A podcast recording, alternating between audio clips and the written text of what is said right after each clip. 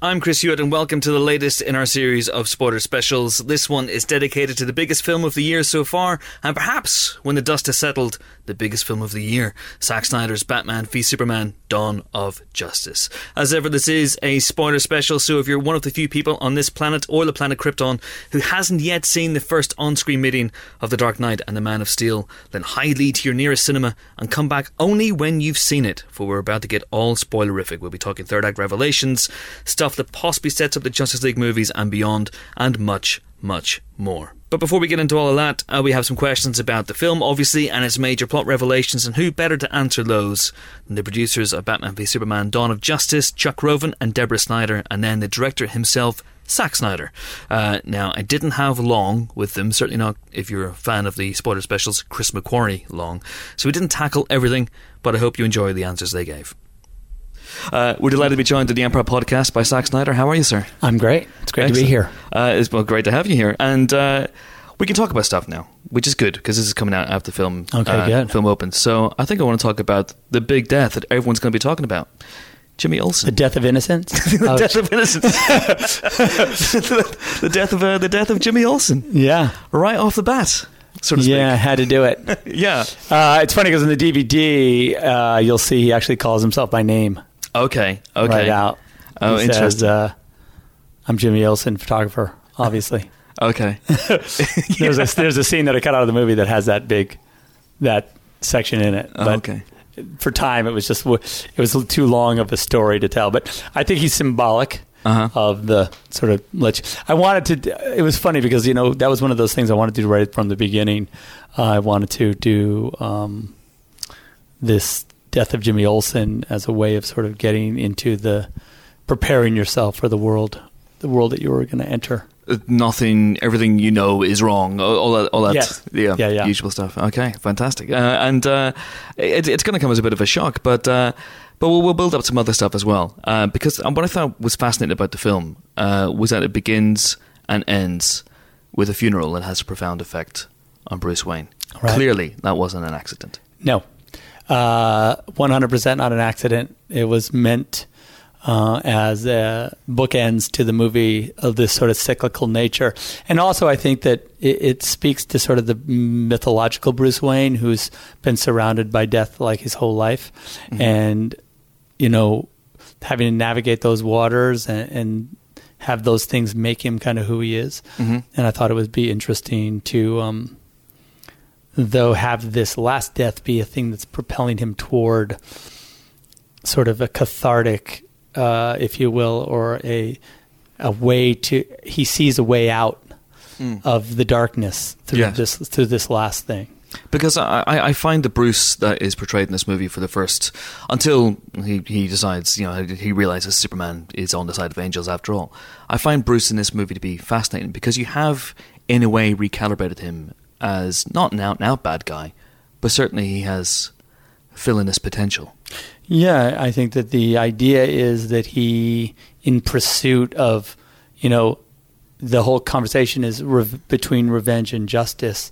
You know, what is the difference? You know, and that there is a difference, Mm. and I, I think he's lost sight of that a teeny bit. You know, mm. he's he's a, he's not um, one hundred percent. Uh, He, he he's well. Let's just say he's he he's justice at all costs, he, mm. or at any cost. Yeah. he hasn't his code is the code of sort of he you know he's a fanatic in some ways in mm. uh, in regard to to righting wrongs that he mm. perceives you know.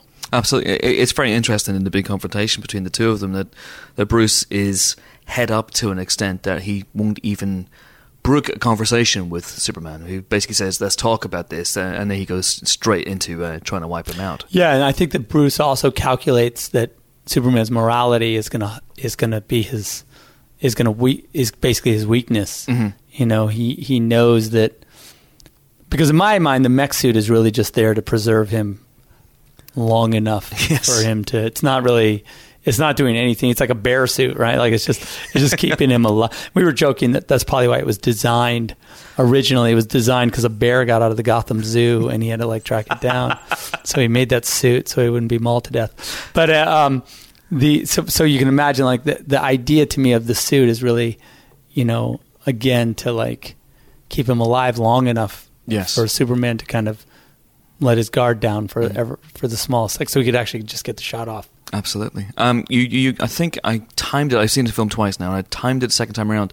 The big confrontation comes about 90, 95 minutes in, maybe even la- later than that. Um, so you, you make people wait for the, the, the battle royale, Right, right, so to speak. Was that always the intention from the start, or did you have earlier confrontations? Yeah, uh, no, I mean I have that one the teaser the teaser confrontation Do you bleed? after the Batman goes yes do Yeah. you bleed you will uh, and I really and, and we designed that and then of course they have the Lex's party Yes. um, and so you have these kind of I, I kind of came to the conclusion also that they couldn't really talk in their suits um, with any credibility you know what I mean Okay. they you, we, we had to get them back in their civvies So you couldn't have that version of the heat coffee coffee uh, you shop can't. You in their suits. We, by the way, we, the honest truth is, we talked all about like we need the heat scene. Like that was like my mantra. I kept saying, we need the heat scene. We need the heat scene. Yeah. But like when they're in their suits, it was impossible. We tr- we tried it, and, and Okay. it's just one of those things that you, you, you, you. You know, if they're like, more than four or five lines, and you start to notice, like, wait, these are two guys dressed up. One guy's dressed up like a bat, and the other one has a big red S on his chest, and they're being super serious about how mad they are at each other.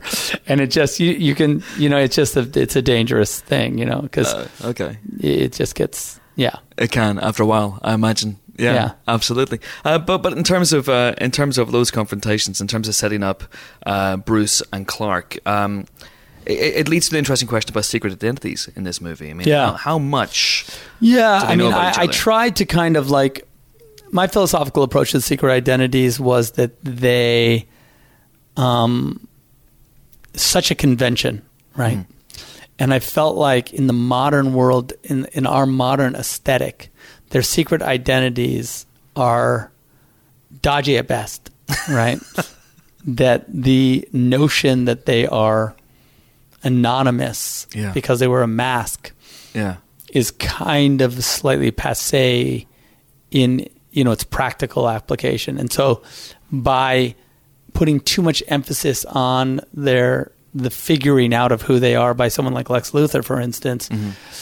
I think sort of undercuts any credibility that he might have to then do something more sophisticated like you know create a life form or whatever it is you know what i'm saying i feel like it, the the figuring out that that superman is clark kent is superman i- i- should be a thing that would be fairly easy for for for for um Well- for, for for Lex Luthor. yeah. It's the old joke, isn't it? I mean, you know, It is the how- old How joke. good is, is It's- Lois Lane? it's really, kind of come home to roost. Yeah. absolutely. Yeah. But in in this in the movie itself, um, is Bruce aware that Clark and Superman are one and the same? Because obviously I don't think he hasn't yet. he hasn't figured that I don't out think he uh, has until yet. the very end. Obviously, Yeah, he, He, he hasn't yet. Okay. Uh, I- probably because he doesn't care to. okay. I think he's more his obsession is with the because unlike Lex, he would he probably wouldn't leverage Superman's loved ones against him, Mm. you know, Uh, just because he does. He doesn't. That's not in his way of thinking. Absolutely. Which, of course, comes into play um, that lack of awareness, I guess, from from Bruce's part uh, about Clark and about Superman comes into play at the end of the fight, the big fight. Uh, the revelation that they, that both their mothers have the same the same first name. Same first name, exactly. It's the thing that snaps him out of his insanity, if Uh, you will. yeah, out of his fever, Yeah. his his fervor to kill. Yeah. Yeah, um, yeah, that was that that was a really and you know, and hence why I wanted to have the the sort of the death of the Clarks, the death of the Clarks, the death of the of the Waynes at the beginning of the movie, Okay.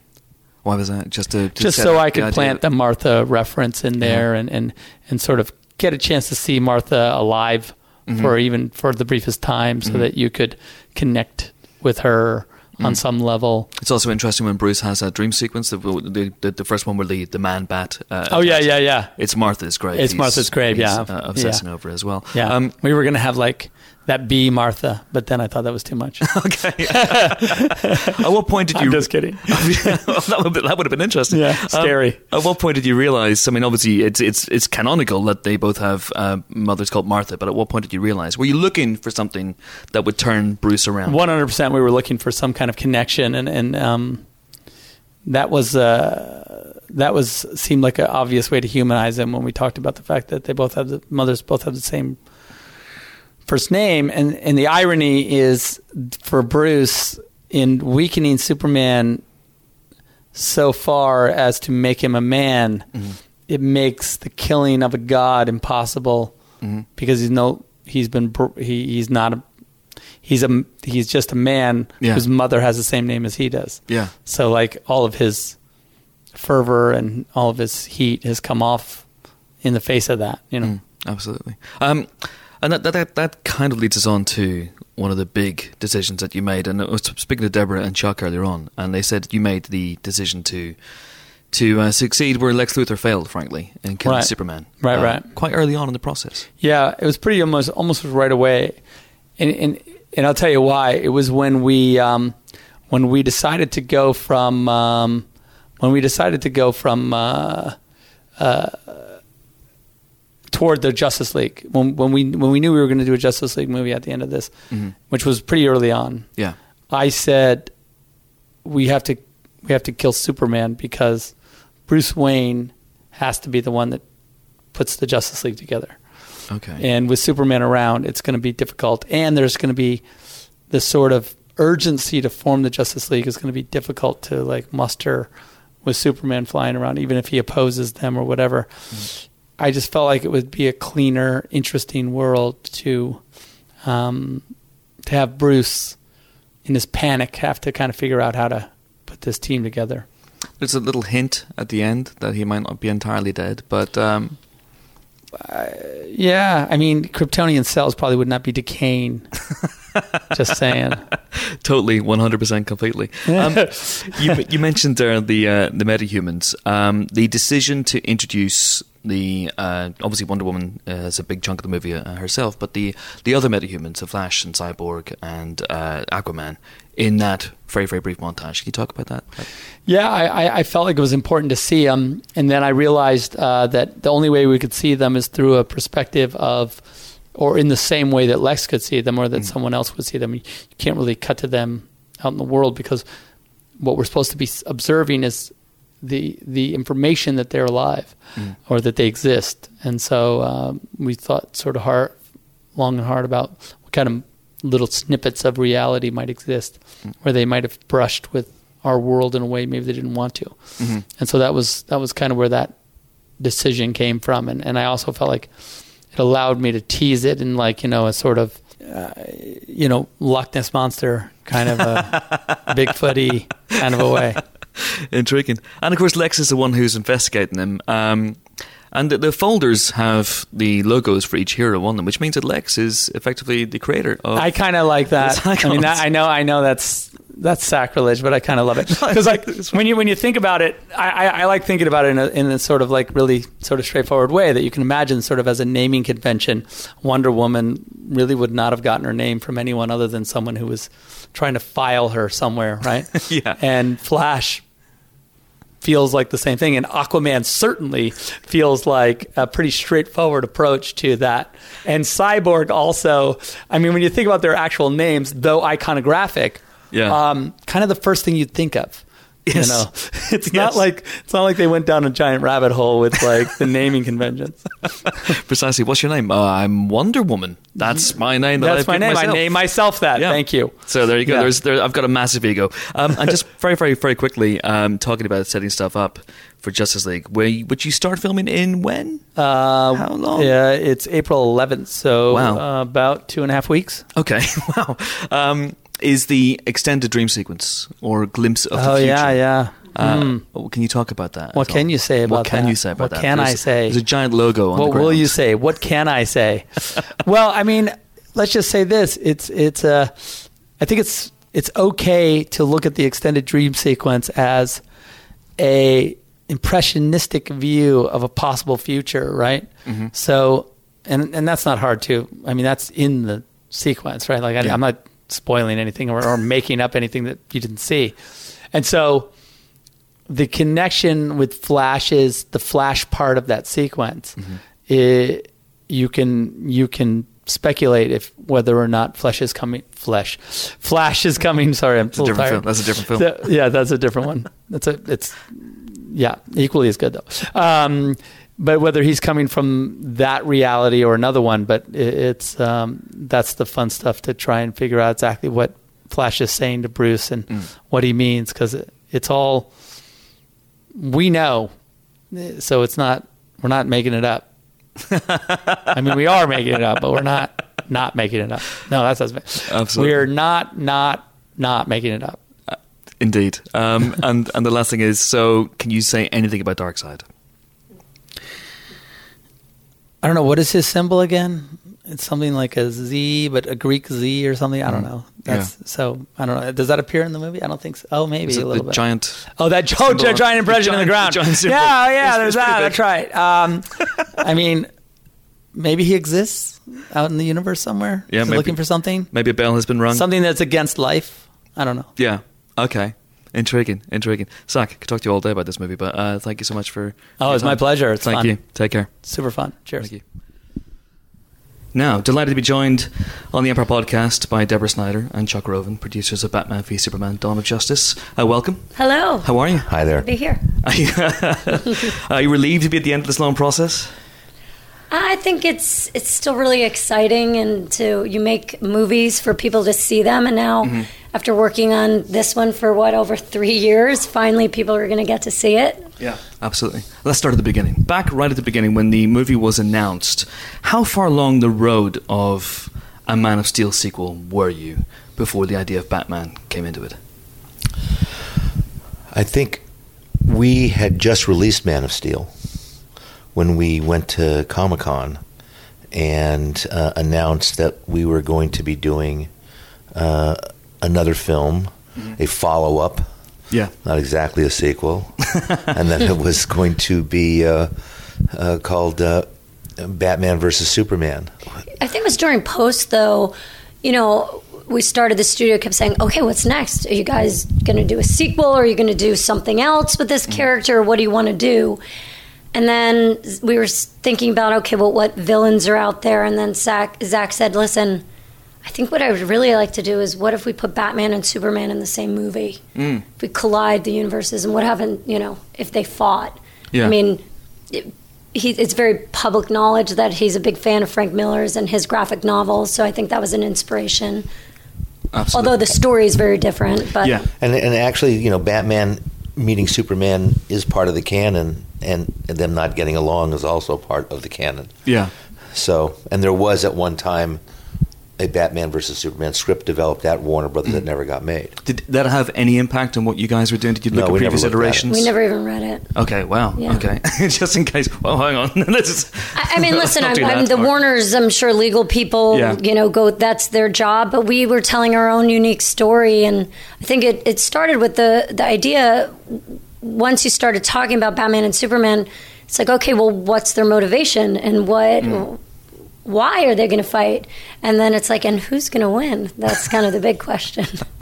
Uh, and it's interesting in the movie that not to huge things at the end, but let's just jump to the the idea of uh, it would have been so easy to finish this movie on a shot of the Justice League assembled and ready to fight in, in the movie that you're about to start shooting now in London. Uh, how did discussions ever go that way, and how difficult was it to uh, to avoid that?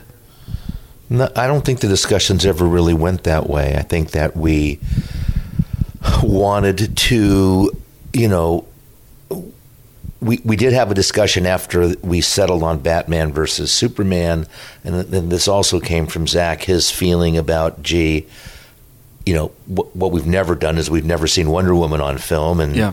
and that is the Trinity, and that would be good, and really, you know, and then we just said maybe we should just hint about some others. I don't think we ever really talked about going right from Man of Steel to Justice League. Okay, interesting. Because obviously there's a uh, there's the montage uh, in towards the end of the film where we see hints and glimpses of the people you've already cast. So Ezra Miller, The meta, the meta human. The the meta- metahumans Yeah. montage. Yeah. absolutely. Can you talk about the decision to to introduce characters like the Flash and Cyborg and Aquaman in that uh, in that montage? Well, I think it felt very organic to the story because Lex was doing um, investigating, and if, if he's investigating and knows things about Wonder Woman, well, I would assume he knows things about other metahumans. So it kind of just all I think you know, fit in very organically. You know, we didn't want to do too much with them because we still had a story to service and, you know, the story that we were telling. Um, but they seem to just fit in, I think, very organically. Was Lex always the way into the metahumans, or, or was Bruce ever a way in at, at some point? Well, Bruce investigating Lex was always the way in. From every incarnation and every draft, he was always suspicious of Superman. The reasons for it changed a little bit, I think, over the course of the development of the screenplays. Mm-hmm. But he, you know, just by the nature of who Bruce Wayne is, Yes. he's Yes. he's going to be somebody who's suspicious. That's what he is, right? Absolutely. Uh, can you talk about spacing out the, the confrontations between the three of them as well? It's very, very clearly delineated in the film. The first meeting between them is Clark and Bruce. Then we have normal suits, and then we have the battle royale. Um, was that always the idea to space those confrontations out between uh, throughout the movie? Uh, I, I, I think when you're developing the script, you want to make sure that all your action isn't lumped at the end of the movie or lumped in. So you want to kind of space it out. That's your you have a lot of character and story, and you know you want to give the action fan some action along the way as well. Yeah. So I mean, we were conscious in that, so it just didn't feel like unbalanced. Um, but that was really the only, I think, reason. And it was fun for them to have the confrontation as their alter egos. Yes. You know, I, I think that that was something that was very interesting to all of us as we were developing the script, and that's actually one of my favorite scenes in the movie. Yeah, it's great scene. because you realize that you know Jesse Lex is the puppet master, and Yeah. he's brought them all together, and he know he's he's in the know. You know. Yeah, yeah, yeah. Well, that's that's interesting. So, um, uh, so just to clarify, at that point, does Lex know that Clark is Superman? At the party at his At house. party- Abso- at the party at house. absolutely. He does know. okay, absolutely. That's, interesting. Absolutely. When, when he's Yeah. when he when he shakes his hand, and he says, "Wow, you have a great group," and he hits him. He says, "Don't get into a a fight fight with, with this that guy." guy. One of my favorite Yeah, moments in the film too. So, so Lex has been doing his own detective work as well, presumably. Absolutely. That's why he has all the meta human files. So Uh-huh, he's been okay. doing a lot of research on all of them. There's files on all of them, and maybe there's files on people that we don't even know yet. Oh, interesting. So there's a file on Bruce. Presumably, he knows that Bruce is Batman, or you know, or, or, or does he not have an inkling at that point? I, I think at the party he knows who Bruce is and who you know. He sends him that invitation because he wants to. He wants this confrontation to come to a head. Okay. You know, I think he feels that like Superman um, diminishes, you know, everything, the best that we have to offer, that humanity has to offer, will still pale in comparison to Superman, to this God on earth. And I think that once you realize that Lex set up Superman with the fight in the desert by giving, by getting Lois to do the interview with uh, that uh, that leader, Yes. Then you have to assume that everything that he's done, he's done with the foreknowledge of who these players are. Okay. Yes. That's what makes him the ultimate puppet master. But at the same time, does Lex go out of control? Because it, it seems to me that he, he creates Doomsday, uh, both as a failsafe measure in case Batman doesn't succeed, but also, uh, well, as a Doomsday device. He, d- does he think he can control Doomsday? And uh, which he's, he's quickly disabused of that notion. I think that he does go out of control. I think Yeah. that he spins out of control Yeah, there I at the end. And particularly look at look at what he's like at the end of the movie when he's when the Batman has visited him Mm-hmm. and he talks about the bell's already been rung Mm-hmm. and you know he's he's already anyway a bit out there as he goes along. Yeah. he's out there at the party when he gets conf- you know he, gets a little bit over angst about the speech that he's making. yeah, absolutely. He's just a brilliant guy who gets more and more unhinged as the film come, goes on. Indeed, but does he does he have a get out of jail free card with regards to Doomsday, or do, you know, he hasn't really seemed he hasn't really thought that through in a way. He- he's unleashed his beast upon the world with no real way of stopping it should it get out of uh, hand. I don't know. I mean, there might be. I mean, listen. I don't want to be too spoilery, but you know, he's been communing with the ship, so we don't know what Yeah. he knows, or you know, who he's been communicating with. Yeah, he has a knowledge of a hundred uh, hundred different universes, hundred different planets, I mean, yeah, thousand, 100,000 hundred planets. Yeah, absolutely. And the other thing is, don't forget.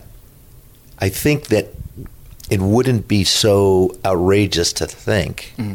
that since, well, part of Doomsday is made from the remains of General Zod, Yeah. which we see. Yeah. There's also part of Doomsday that's coming from Lex's blood. Yeah. And I think the fact that Doomsday is partly Lex's blood makes him think that there's going to be some connection there, Yeah, absolutely. rightly or wrongly. Absolutely.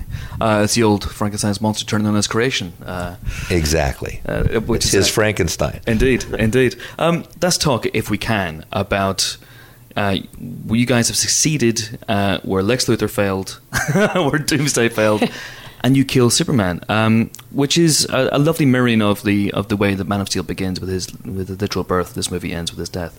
Was that always a plan going into this film that you would? Yes, you it was always a plan because there needed to be something that that allows Bruce to have faith um, in humanity again, and the fact that that comes from an alien, that the sacrifice that he makes for his adopted planet, that he can make such a sacrifice, I think really just hits home for for Bruce, and um, and, and it was you know I think that that was not too many things could do that. It had to be something very powerful and very strong.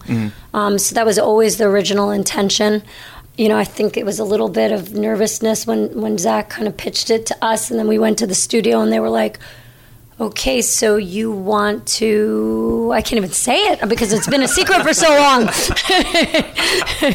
So, so You can I say think- you can say it with me. It's fine. I think I think the other thing is we wanted to create at the end of this film an undeniable reason t- for Bruce to go out and look for these other metahumans. yes. If you've got Superman around, it's hard to do that, right? it's hard to say. Well, Aren't well, we, we got Superman around. Why do We we, don't need need, anybody guys. else? That's fine. And That's now, and now you don't just have Superman around, right? You Yeah. got Wonder Woman around too. Yeah, yeah. Uh, So pretty much the three of them should be able to take care of just about anything. Mm-hmm, But with Superman gone, and with the possibility of something else out there, because the bell's been rung, The bell has been rung. Yeah. right? Then now there's a reason, an undeniable reason. So to take what Debbie was saying, which is this sort of rebirth of Batman, mm-hmm. right? Mm-hmm. Be, feeling again that mankind, in you know, man can be good, mm-hmm. uh, and this reason that maybe there's something out there, and our Superman is gone. I need these other metahumans to help fight whatever may be coming. Absolutely. I've got to let you go in a second, but um, I just want to talk about the uh, the the notion that the bell has been rung, as as as Lex says, as you've mentioned yourself a couple of times, and we have that extended dream sequence uh, about halfway through the film where Bruce. Well, I say, oh, you, you recognize that? I didn't recognize that. Uh, you can say dream sequence, but you could say message beamed from the future. Uh, how would you describe uh, what happens and what, what Bruce's vision of, of the future? I, I don't know. I think that's up for you to decide. Is it is it foreshadowing something? Is there something uh, that he senses? I don't know. Is there something in the sand? I don't know. Maybe. Is there a massive symbol? I don't know what that symbol is. Do you, do you know what that symbol is? I think that, like any good dream sequence, Uh-huh. it's subject to a lot of different debate and interpretation, Uh-huh. and rightly so. And that might be a spoiler for a different movie to talk about. Precisely, because we haven't even started shooting Justice League yet. Um, uh, you, you're, you're one Superman down, by the way. I presume that you know, Henry, Henry will be around at some point. But um, but that, that, that, that dream sequence is fascinating, as well as the uh, the appearance of uh, what appears to be the Flash at some point. Um, I know you don't want to say too much about what he says, but. Uh, What his message, his warning to Bruce, does seem to reinforce Bruce's notions about Superman, unless, of course, he's not talking about Superman. Like I said, it's a dream sequence, and But is that a dream? se- Is the Flash is a dream sequence? well, he seems to wake up from that too. Yeah, um, I don't Yeah. know. It's a little debatable. I think Chuck. and one last thing: the, the decision to to introduce a Batman who has been going for twenty years and has clearly had a lot of history, as we see with the uh, the, the Robin costume and the fact that Wayne Manor seems to have uh, been graffitied quite heavily by the Joker. Um, can you talk about that decision and uh, to have Batman uh, uh, to have a, a Batman who's been active for twenty years rather than a Batman who's perhaps been incited by or been instigated by the uh, the events of Metropolis. It's, it's a great um, juxtaposition with our Superman, who's just became this hero and who's figuring out how he belongs uh, and where he belongs. Um, to have this Batman who has been doing this for 20 years and you know he says i think at one point to alfred you know it's like criminals are like weeds alfred you pick one another one Yeah. grows in its place so he he's coming at it from a really disillusioned um, point of view and uh, i think that that's just really interesting dichotomy between the two of them Well, he also calls himself a criminal. He says we, you know, we're criminals. That Yeah, we're the always been criminals, nothing. yeah. We've always criminals. He, yeah. he, he's he. We wanted a character who Superman, as Debbie says, is right at the beginning of his. He's just you know come out and he's doing all these altruistic deeds and stuff like that. And so the juxtaposition of him against a guy who's really burnt out, and as, as a result of that burnout, he's maybe even gone over the edge. Hmm. You know, he might be being just a little bit too aggressive in his tactics. The other thing we wanted to make sure that we did was we wanted a Batman that people would not say, oh, is this a continuation of Christian Bale? We wanted to make sure it was very clear that this Batman was different than any Batman we've ever seen. Absolutely, and that you did, uh, Chuck. Debbie, thank you so much indeed. Thank you. thank, Thank you. you. this has been fun It's been great. Okay, let's get into the film itself now. And to do so, I'm joined by three Empire colleagues. First up is the man who wrote Empire's three star review of the movie, Nick de Semlyen. How are you? Hey Chris, very good, thank you. I brought along a few mugs of uh, Granny's peach tea. Do you want? Do you want some? Drink it. Mmm, looks so good. looks like looks like own brand apple juice. so good. After you drink that, I'm going to force you to eat a cherry Jolly Rancher. Just a typical Wednesday for me and Nick, really. Um, well, okay. So you've seen the film twice. Yes, I saw it. Uh, we saw it at a very shushy screening at Warner Brothers, uh, where there weren't very many of us, and then I went again to uh, see it at Westfield Shopping Centre in Stratford, and uh, there was a kind of a packed out audience, although quite a few people left before the end. Why? When? At what point did they leave? They left about five minutes before the end. The People just started leaving. Maybe they'd seen it already. Maybe, maybe, maybe they just don't like funerals. Next up, joining us in the podcast uh, is uh, Emma Thrower, uh, a lady. Hello, Emma. How are you? I'm not. I'm not a lady, Chris. I'm a journalist. Yes. Do you like that? That, that seamless setup. That was that was seamless. I set him up. You knock him down. Absolutely. Absolutely. Uh, you've seen the film once. I've only seen it once. Yeah, Okay. I would have very much liked to have seen it again. Um, Where do you stand on the film? I stand. I stand on the fence. Uh, Okay. No, I stand very much um, with Nick's three star rating, but slightly more towards the two and a half. I was, But I was, I was so around it. there. I really toggled back and forth between two and three, and two felt a little bit mean. I mean, there's a lot about the film. We'll get into it, but there's a Yeah. lot I Yeah. like. Same. But three felt too generous. Two felt too mean. So I was. It was a tough one actually to Yeah. settle on. And last but not least, a Kryptonian abomination that can only be described as Johnny Pile. How are you? I'm very well, mate. How are you? I'm grand. I'm grand. Uh, you've seen the film as well, I've seen which is once, good yeah. for a spoiler special. yeah, I've seen it. Where do you stand? Are you on the positive end of the spectrum? Or are you on the negative end of the spectrum? Where are you? I mean, I, again, I'm think I'm with Nick. I, I think there are good bits. I think there are bad bits. I, I think Mm. there are nice moments, but it doesn't all hang together very well. Mm. It's interesting, though, before we get in, because um, just saying one thing before we get into the film properly. Uh, we asked for your questions uh, to tackle and discuss on the podcast. There's little prompts for where we might want to go with the discussion, and we've had a response to this film like we've had nothing else. Not uh, Star Wars, not Avengers, not Hobbit, nothing else on any of the spoiler specials. We had over a hundred questions from people. Um, a lot of them were negative, and a lot of them were, you know, covering some of the same ground. But it, it's interesting to me how much this movie seems to be uh, talked about at the moment. Yeah. there's a lot to chew on, and not just cherry Jolly Ranchers. there's so much going on. It's, it feels like four films It does. going on. But, but what I wanted to talk to you guys about before we get into stuff is just the, the reaction to the film in general. Because Johnny, you're quite positive on it. Emma, you're kind of two, three. Nick, you probably now having seen it twice, you're probably two, three as well. And it's in that range, re- region, I guess. And I'm kind of in that. There's a lot of good stuff about the film as well, but I'm I'm a little bit more negative than you guys, having seen it now three times. The flaws become more apparent, I think, as you as you rewatch the film. But this film's been given a kicking. I mean, Mm-hmm. uh, just a round, solid, absolute kicking on Rotten Tomatoes. I was, I think it's thirty-one percent last time I checked. Yeah. Um, and people are calling it a disaster, the worst superhero film of the modern era, the worst superhero film since Batman and Robin, certainly. Uh, in my opinion, it's not even the worst one of the last 12 No, months. no, no, no. Fantastic Four came out in August, people, which people seem to have forgotten. in- An Age of Ultron. In fairness. Oh, Johnny, careful. come on now. Come I on. have a, fe- I have a come theory. on now, Johnny. I have a theory nice. about the negative uh, backlash, and I, I think it's to do with the fact that you know superheroes are sort of supposed to be aspirational. They're supposed to be characters that we that kids can watch and sort of go, oh, I, you know, I want to be like that. Mm. And I think the, the the main issue with the film is that Batman and Superman are kind of both just in a very dark place in this in this film. And they're Yeah. kind of joyless, and they're not particularly heroic at any point. And so I think it's that that people are kind of reacting to Yeah. even you know Green Lantern and Fantastic Four films, which are definitely worse than this. At least the heroes are kind of, you know, have some kind of moral moral compass. Yeah. But I don't think people have as much of an affinity with those characters as they do with these two. These two are put on such a huge pedestal, aren't they? That's true. And I just think it. The reaction has been nuts. As you said, like our social media has just been like crazy. Like it, I can't even, I can't even fathom. Like Yeah. I didn't expect it to kick off quite like that. It obviously has its defenders as well. A lot of people Yeah. who go in and go, oh, it's, it's amazing.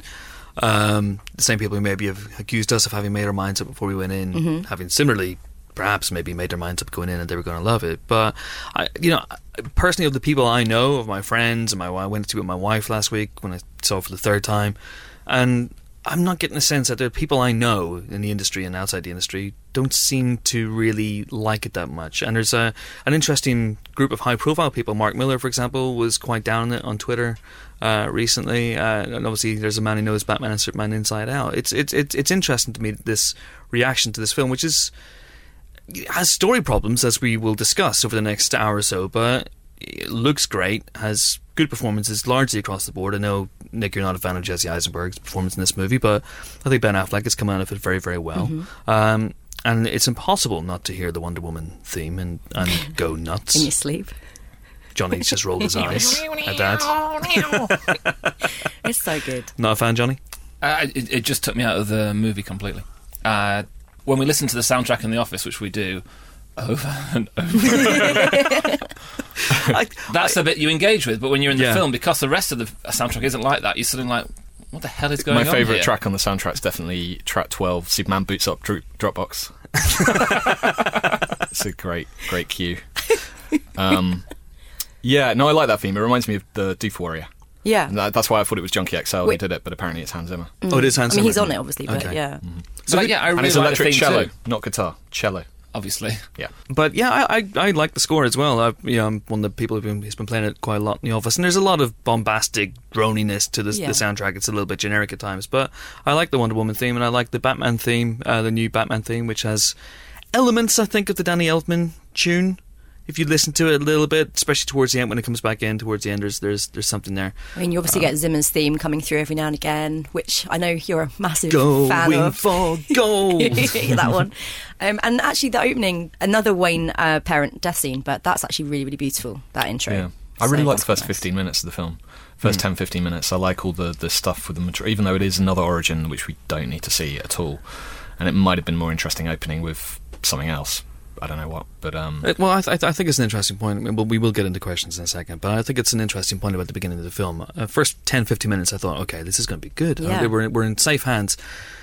There was an element for me of, to paraphrase wildly Jeff Goldblum in Jurassic Park, uh, you do eventually plan to have Superman in your Superman movie because he's just not in the first 10 minutes at all. And it's interesting, I think, in terms of the representation of the character and how um, some people feel that Zack Snyder either doesn't understand the character or actually dis- actively dislikes Superman. The first time we see him is clearly as a an entity be, to be feared when we see Yeah. him from Batman's point of view, Bruce Wayne's point of view, rather in, in Metropolis. But I like the beginning. I, I like the I like what Zack Snyder is going for visually in this movie. Um, with the bookends, at, um, you could you could talk about do we need to see the Waynes killed again on screen for what's it now the 87th time something like that? I think it is. something like that Yeah. uh, different people have obviously this time Lauren Cohan and uh, Jeffrey Dean Morgan once again being killed off in a Zack Snyder movie in the opening in the opening minutes what's he done to Zack Snyder um, so but there's a certain symmetry of the fact that the movie begins and ends with uh, a funeral, a Yeah. two coffin funeral that has a, a profound impact on Bruce Wayne. One sets him on this very very dark path, and the other one, Superman's funeral, sets him on a, a lighter path. He's still obviously Batman. He's still obviously crusading for revenge, and he'll still you know throw his little batarangs at people in, in Gotham City from time to time. But you know he's now he now wants to form the what will be called the Justice League. Yeah. So that's interesting. He'll put away his branding iron. That's Yes. done. How does he heat that up? Does he have like a sort of cigarette lighter Yeah, thing from a car that he has to plug it into? he just pulls it out. No, it's been a little bit controversial the the origin thing because um, Bruce's dad throws the first punch, which I think has got a lot of people riled up What's wrong with that? um, because basically he gets them shot. They're not like innocent victims. He starts the fight with a guy with a gun, so it's kind of. I mean, I think I think pulling a gun is starting a fight. Yeah, but I think if he hadn't thrown a punch, I, I'm just relaying what what is annoying people on the internet. Right. Okay. I think bother me so much. when it started, I was like, "Ugh, we have seen this, but then it was shot so beautifully because that Zack Snyder can shoot a slow mo scene. Yeah, He, really, can, and so I was And very does. happy to see it again. Yeah. When he starts to um, be lifted up in that bat lift. Mm. Do you know the one I mean? When the bats start flying and he starts to magically fly. Yeah. I was Yeah. like, mm, don't- not sure I'm enjoying this. And then, it, thank God, it was a dream sequence. One of many. Yeah, One Yeah. of many. Um, I, yeah, I, yeah, I have, I have issues. I mean, probably if you were to, yeah, but what, yeah, this is one of those things about these these things. You have to you have to talk about the film that's in front of you. But yeah, they probably could have started just, I think, with the the Bruce Wayne driving through Metropolis sequence, and that would have been that would have felt new and fresh and different to me. But I know what he was going for with the the two funerals thing, and that that's that's fine. And also the I think the the the, the murder of the Waynes kind of hints at the darkness and the brutality that this film is going to showcase because, you know, let's be frank, everyone listening to this I've seen the movie. Uh, this is a movie that ends where you can actually see Superman's exposed ribcage through the gaping hole in his chest, uh, and it begins with Martha Wayne.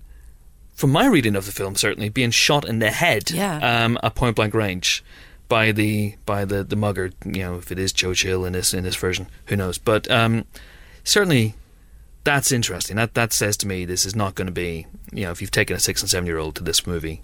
Uh, there were a lot of You're six nuts. there were a lot of kids in the in the screen I went to with my, with my Yeah. wife. Um, Why would uh, they- yeah, they why would seemed- kids want to go to a Batman seemed Superman really distressed. Yeah, but actually, that's the thing. They, you know, this is a film that, that a lot of kids will want to go to see, Mm. and I'm not sure that it's it's right for a certain age group of, of children. But hey, But as you said, like obviously we've had loads of those parental death scenes, but I think which we'll get into later. Obviously, the thing about Martha, it wouldn't have been so strong, I guess, if we hadn't have had that at the beginning and shot so beautifully. Uh, right, I'm going to go through some questions now. As I said, we had over 100. I'm not going to read out 100 questions. A lot of them do cover the same ground. If you didn't get your question read out, I'm sorry. I'm not going through them. I'm just going through them in the order we received them. So, uh, first one's from Chris Grogan.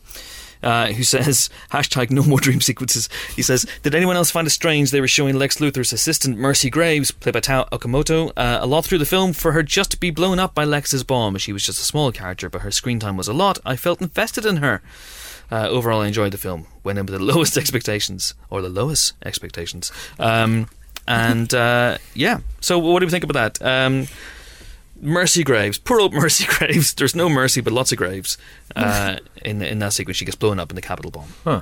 So isn't that a good thing that sh- you've seen her on screen a lot? So i if he's in- invested in it, then it starts to mean something. Yeah, I guess so. Yeah. I But don't- also, it shows what a what a nasty hooligan Lex Luthor is.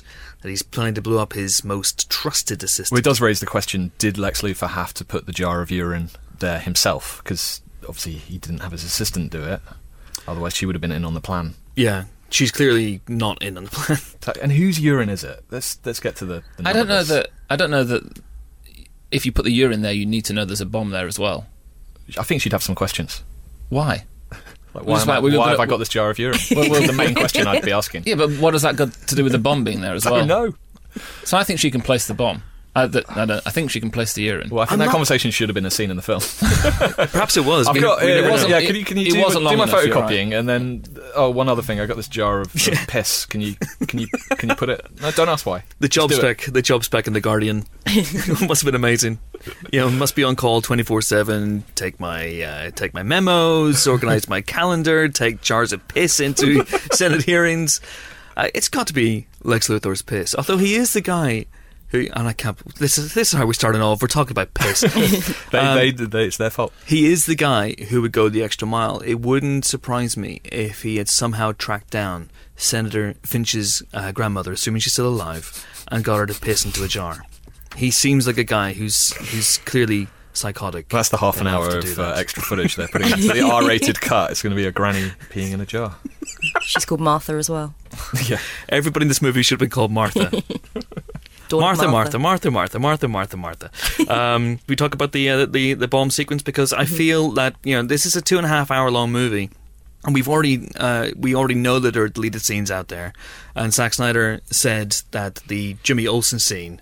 So when Jimmy Olsen is in the movie, and we'll Yeah. talk about this later on, gets bumped off at the beginning of the movie, which is a huge thing for for comic comics fans. So he's a CIA photographer. He's a CIA photographer. Jimmy Olsen of the Daily Planet, a huge character in Superman mythology, is introduced without a name and then bumped off. But as Zack Snyder said, he does have a name in a longer version of the movie. But why not just leave that in? Like 10 seconds of just, hi, I'm Jimmy Olsen, bang, okay. I don't he's think that gone. would have uh, made matters any better. Just I think It's people just- are enraged that it's Jimmy Olsen. It's so- just 10 seconds whenever you can then just probably, and I'm going to float this as an idea, you could lose the entire Holly Hunter subplot and not change a well, thing you could about lose quite a bit. I would say because I think my my issue. I said it in my review. Uh, the the capital blowing up scene is effective in that it's visually impressive and it does shock you. They do a really good thing where they pull all the sound out. For, but I knew it was coming when I saw it again last night, and I was still like waiting for it.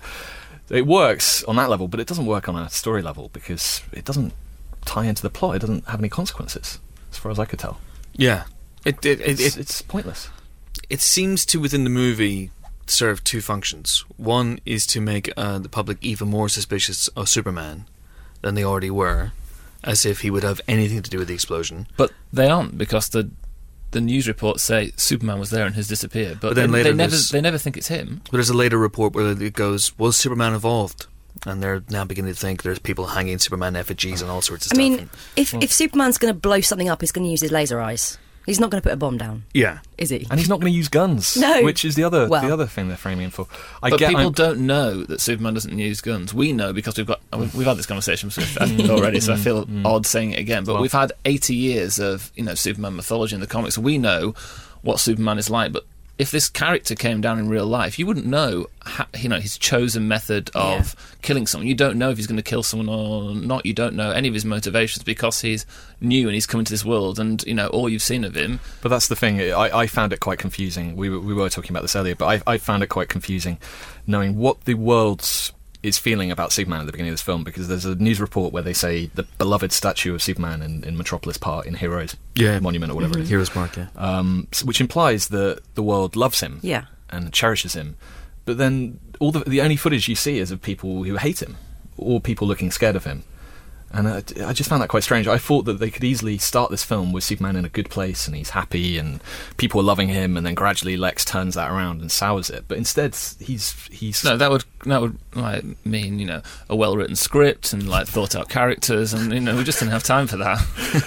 yeah. I just thought that would be an easy fix. But that's that's an, that's an interesting thing about um, the like I say the representation of Superman in this movie. It, it it doesn't feel like it's fun to be Superman at any point in this movie. It doesn't feel to me uh, that he's allowed to be Superman very often in the film. There's there's one montage of him doing heroic deeds, um, pulling that ship along in the Arctic for I like I like some that reason montage. saving the space shuttle um, from exploding, um, Saving some, a family on a roof, and they've saving the family Yeah. On a roof. But again, I have issues with that because there's a, s- there's a there's a sheen of suspicion or or distrust of Superman the character uh, in the movie, and I feel like comes.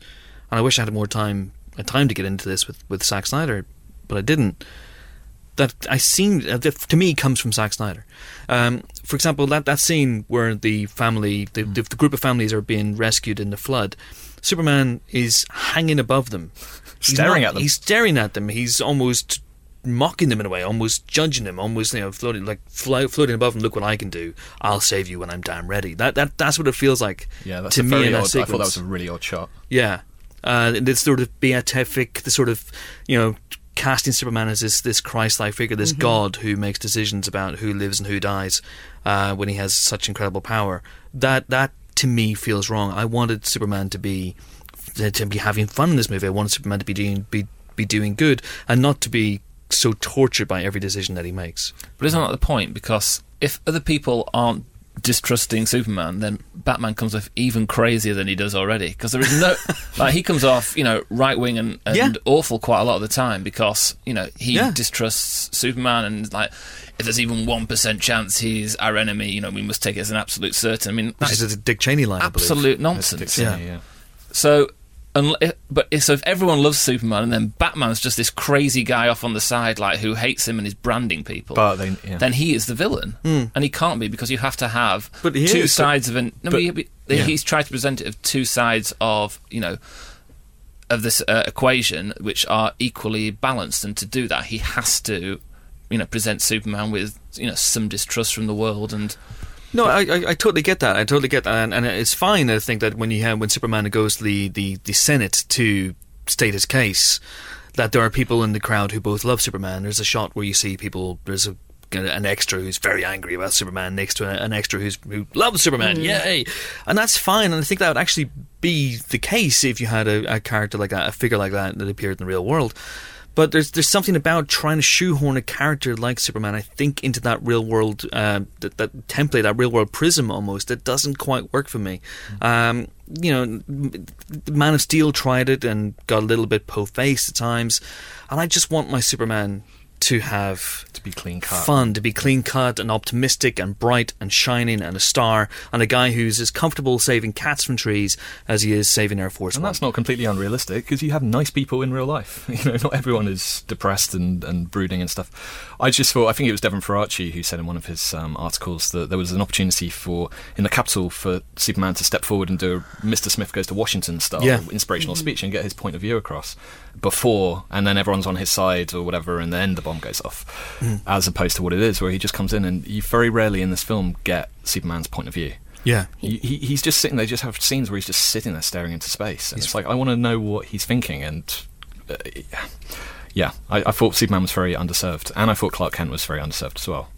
I want to see more of him being Clark Kent. Which is so strange to me because the film does feel like a Man of Steel sequel that has had Batman parachuted into Yeah. it. If you look at it, if you think really look at the film and examine how many times Bruce Wayne has a, a scene with a Superman character, Mm-hmm. uh, I think he and Lois Lane cross paths once at the end. There's a, obviously uh, that meeting between Clark and Bruce and Lex uh, at, at Lex's house. Apart from that, Batman and Bruce Wayne feels very self-contained. He feels like he's in his own movie, and every now and again Superman will show up in that movie.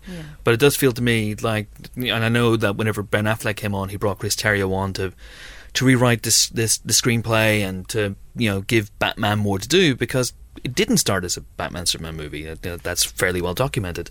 Um, but I, I- I just wonder if, if more could have been done to to uh, in, interact those characters a little bit more. Uh, should we have another question? Just another eighty-nine questions to go. um, okay, we're getting a lot of questions about the uh, the, the dream sequence. Uh, or dream sequences rather, but uh, so we'll start off here from one from Adrian Cash, who says, uh, "Hi, gang. What the f was going on with the Inception dream within the dream sequence? Was the Flash a dream?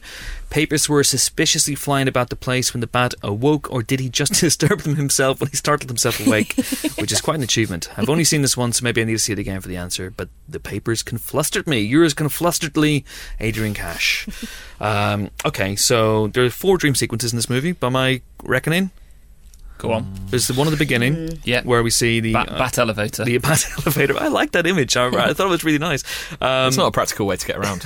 It's really not. it really isn't. Train the bats. Uh, gotta- yeah. There's the uh, vision of the future, uh, wh- whatever whatever that's going on in the in the future, and where Superman is some sort of dystopic despot, and then then there's the Flash's message to Bruce Wayne after that. So that's the and- second dream. That's a dream within a there's- dream. Yes, that's Like three. American Werewolf Yeah, in London one. yeah, style. yeah, American Wolf. But you know, this is even uh, probably even more batshit insane than Nazi zombies. Literally, yeah. Um, yeah. and then you have the other dream sequence where uh, Bruce Wayne goes to see his um, parents' grave, with emphasis, particularly if you notice, on Martha Wayne. Martha Wayne. Martha. Martha? Martha. I don't, Martha. I don't Wayne. get it. Martha Oh, Martha. and then he gets attacked by the giant man bat thing. And then there's Yeah. another one. That's four. No, Well, then uh, It's Superman's. there's because he meets uh, Kevin Costner. That's true, but that's that's more of a just hallucination, isn't it? He's just, Oh, uh, okay. Yeah, 'cause he's So how many there, hallucination isn't he? sequences do Coyote. we have? Yeah, he went to Burning Man, and um, I have problem. I have, I have. I mean, there's a lot to get into just with the dream stuff, but I have issues in that both Batman and Superman learn new information in a dream, and to the best of my knowledge, that's not how dreams work. You, he, Batman has his dream in the, the desert, which is actually because I've read the Artov book, is actually the bay between Gotham and Metro- Metropolis, which has been dried up following some kind of radioactive disaster Okay. in the future. That's what that's meant to be. Um, he ha- kryptonite is involved in that dream. Mm-hmm. Batman doesn't know about kryptonite He does. at that point. He does. He does. He's already aware of kryptonite. He he uh, his story to Alfred that um, the white Portuguese.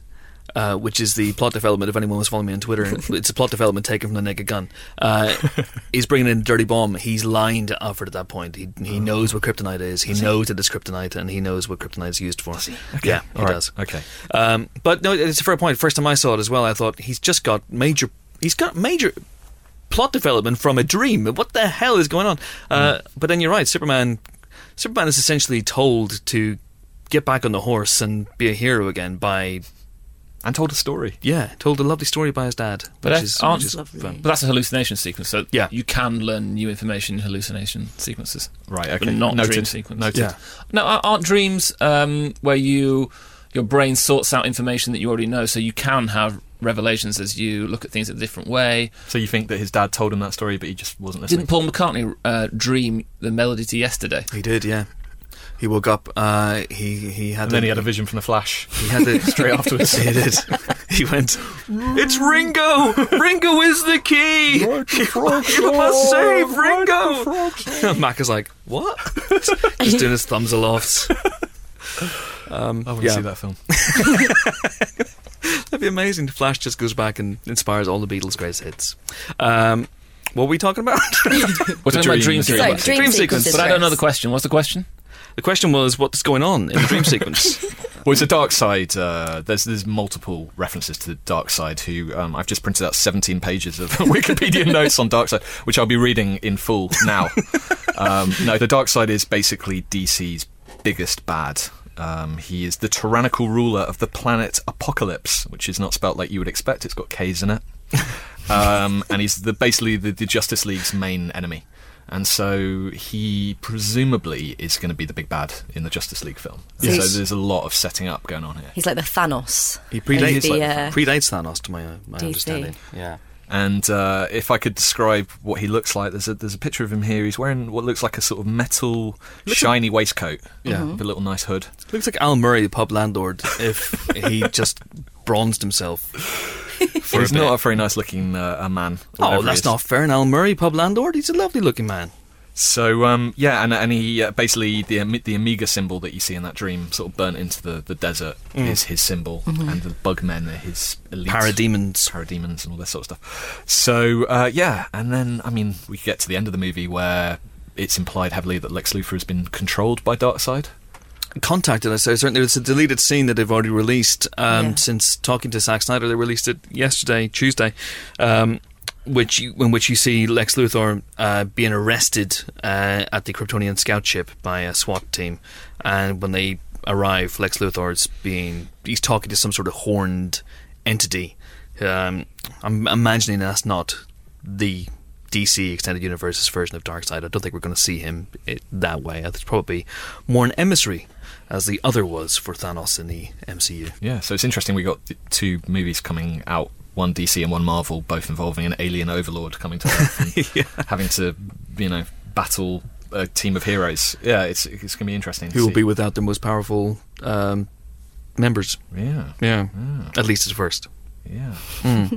Interesting. Um, but I, I the uh, the apocalyptic Batman's apocalyptic dream sequence, I actually quite liked it. Yeah. My theory about the dream sequence is that um, they're connected. The Flash's message, the the, the, the Darkseid, the vision of uh, the Darkseid, Superman future, is a message from the Flash.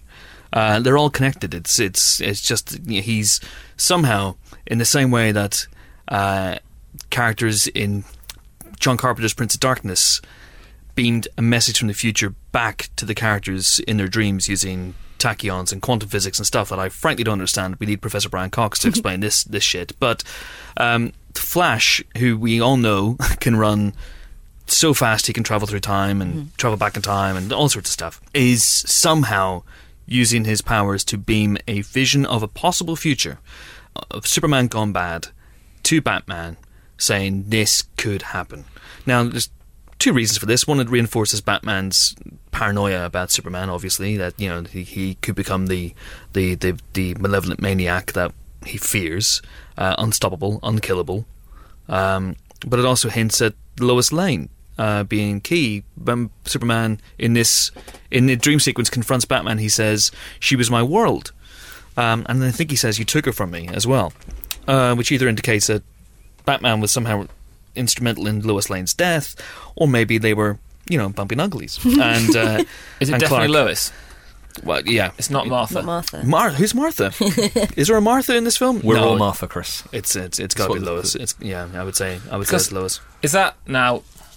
Correct me on my DC law here, but is that that's the Injustice Gods Among Us version of Superman, right? in the uh, in the in that bit. Yeah. So that's what happens in Injustice. That isn't Lois dead and Video the- yeah, the video game, Okay. um, which has a comic around it. When you know he's an evil dude and Lois has been killed, and there he is with his glowy eyes. Yeah, someone actually, uh, um, I, so many pages of questions here, but someone actually pointed out that uh, that seemed to be a reference to the video game. Like Zack Snyder seems to be a very video gamey type dude, so that that seems to be an overt reference to it. But but for me, that that that sequence, um, apart from again rep- showing Superman as someone who's evil and not to be trusted, um, w- was visually very interesting. Um, But isn't it just a case of throwing more stuff at the, at the screen and then just hoping that something sticks rather than crafting a, an elegant storyline that makes actual sense? You're right. It does feel a little bit disconnected. The, the um, American film critic Scott Weinberg, who's uh, I follow on Twitter, uh, tweeted that several times watching the Batman Superman for the first time, I had to I had to pinch myself or to double check that the reels weren't being shown out of order because there were two scenes that just took me by surprise. And I think the one of them is the dream sequence, which just comes out of nowhere. You uh-huh. see Bruce Wayne, he's downloading the, the stuff he's he's half inched from Lex Luthor, and then mm-hmm. suddenly, bang, dream.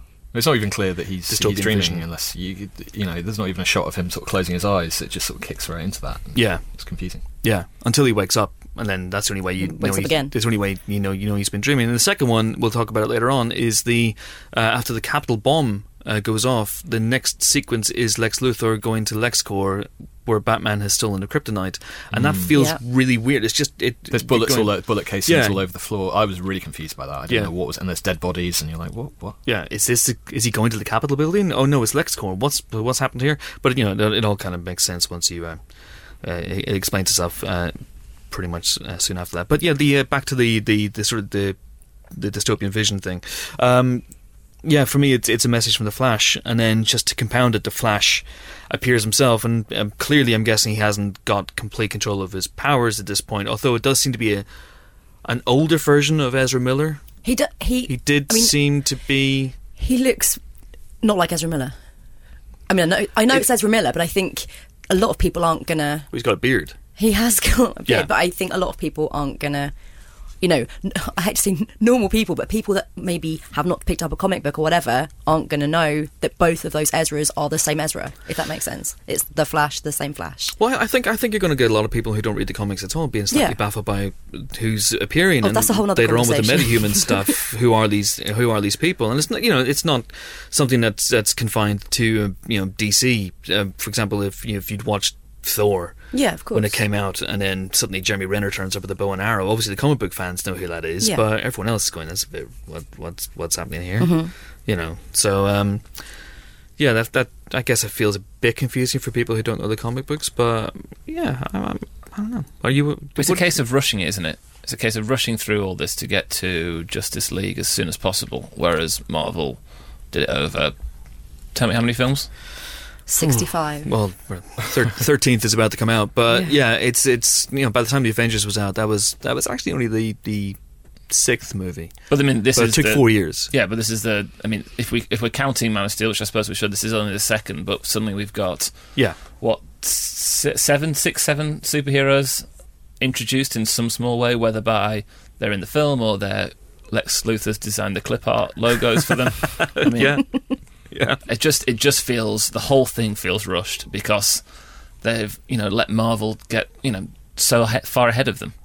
But I think that may work in its advantage further down the line, which is a weird thing to say because, of course, when you're watching a film, you don't want to think of it as a bigger picture, which will make sense in hindsight. But I think it could be a really, really strong film eventually if DC's plan comes off. If everything kind of, you know, once the Justice League is out, if everything pieces together properly, then we may look back on this and think, okay, actually, this was a really, really clever way once we know about Darkseid, everything else. But This is George Lucas's prequels argument, and it doesn't stand up when you get all the films out there because he was like, when you've seen three, Yeah. you'll understand why one is so you know such a masterpiece, and then of course that did not come to pass. That's very. but uh, this is so fractured in comparison to those. I was very curious. I was wondering why they didn't put the Justice League character clips at the end of the movie. It's very odd. They're building up to this battle between Batman and Superman, and then there's that scene which just has nothing to do with anything, where he's just looking at the clips. Fan and- payoff. Uh, I just thought, why not Yeah. put that at the end of the film? I suppose, yeah. I mean, I suppose because it gives more reason for Affleck to kind of say, "Let's get the gang together, guys." Maybe they were worried about the perception would be that they were copying Marvel if they started doing stings at the end. Maybe that's why they didn't do one. It's quite Yeah, noticeable yeah. that It's they not didn't their do thing, one. is it? I think that's very much when they're not I think doing they're trying to differentiate themselves, but But it doesn't have to be Um, a sting. It can be, you know, the end of the story is this, not, you know, wait till the end of the credits and you'll get it. It can be part of the story, but it can come, you know, the ending is already extraordinarily protracted. I think if you started adding more scenes on after the funeral, it was. Yeah. but at the same point, you, if, you, if all you're doing is switching the scenes, then you've got to the ending quicker anyway. So you're not as I don't know. Uh, I guess Batman and Wonder Woman have uh, have that scene where they talk about forming the Justice League, which wouldn't make sense if Batman had not already seen the clips. But I don't know. What, do- what do we think of the actual clips? Of the, I'm sure that will be a question, but Oh yeah, yeah, oh, yeah. so many. did that make you want to see an Aquaman movie or a Cyborg movie?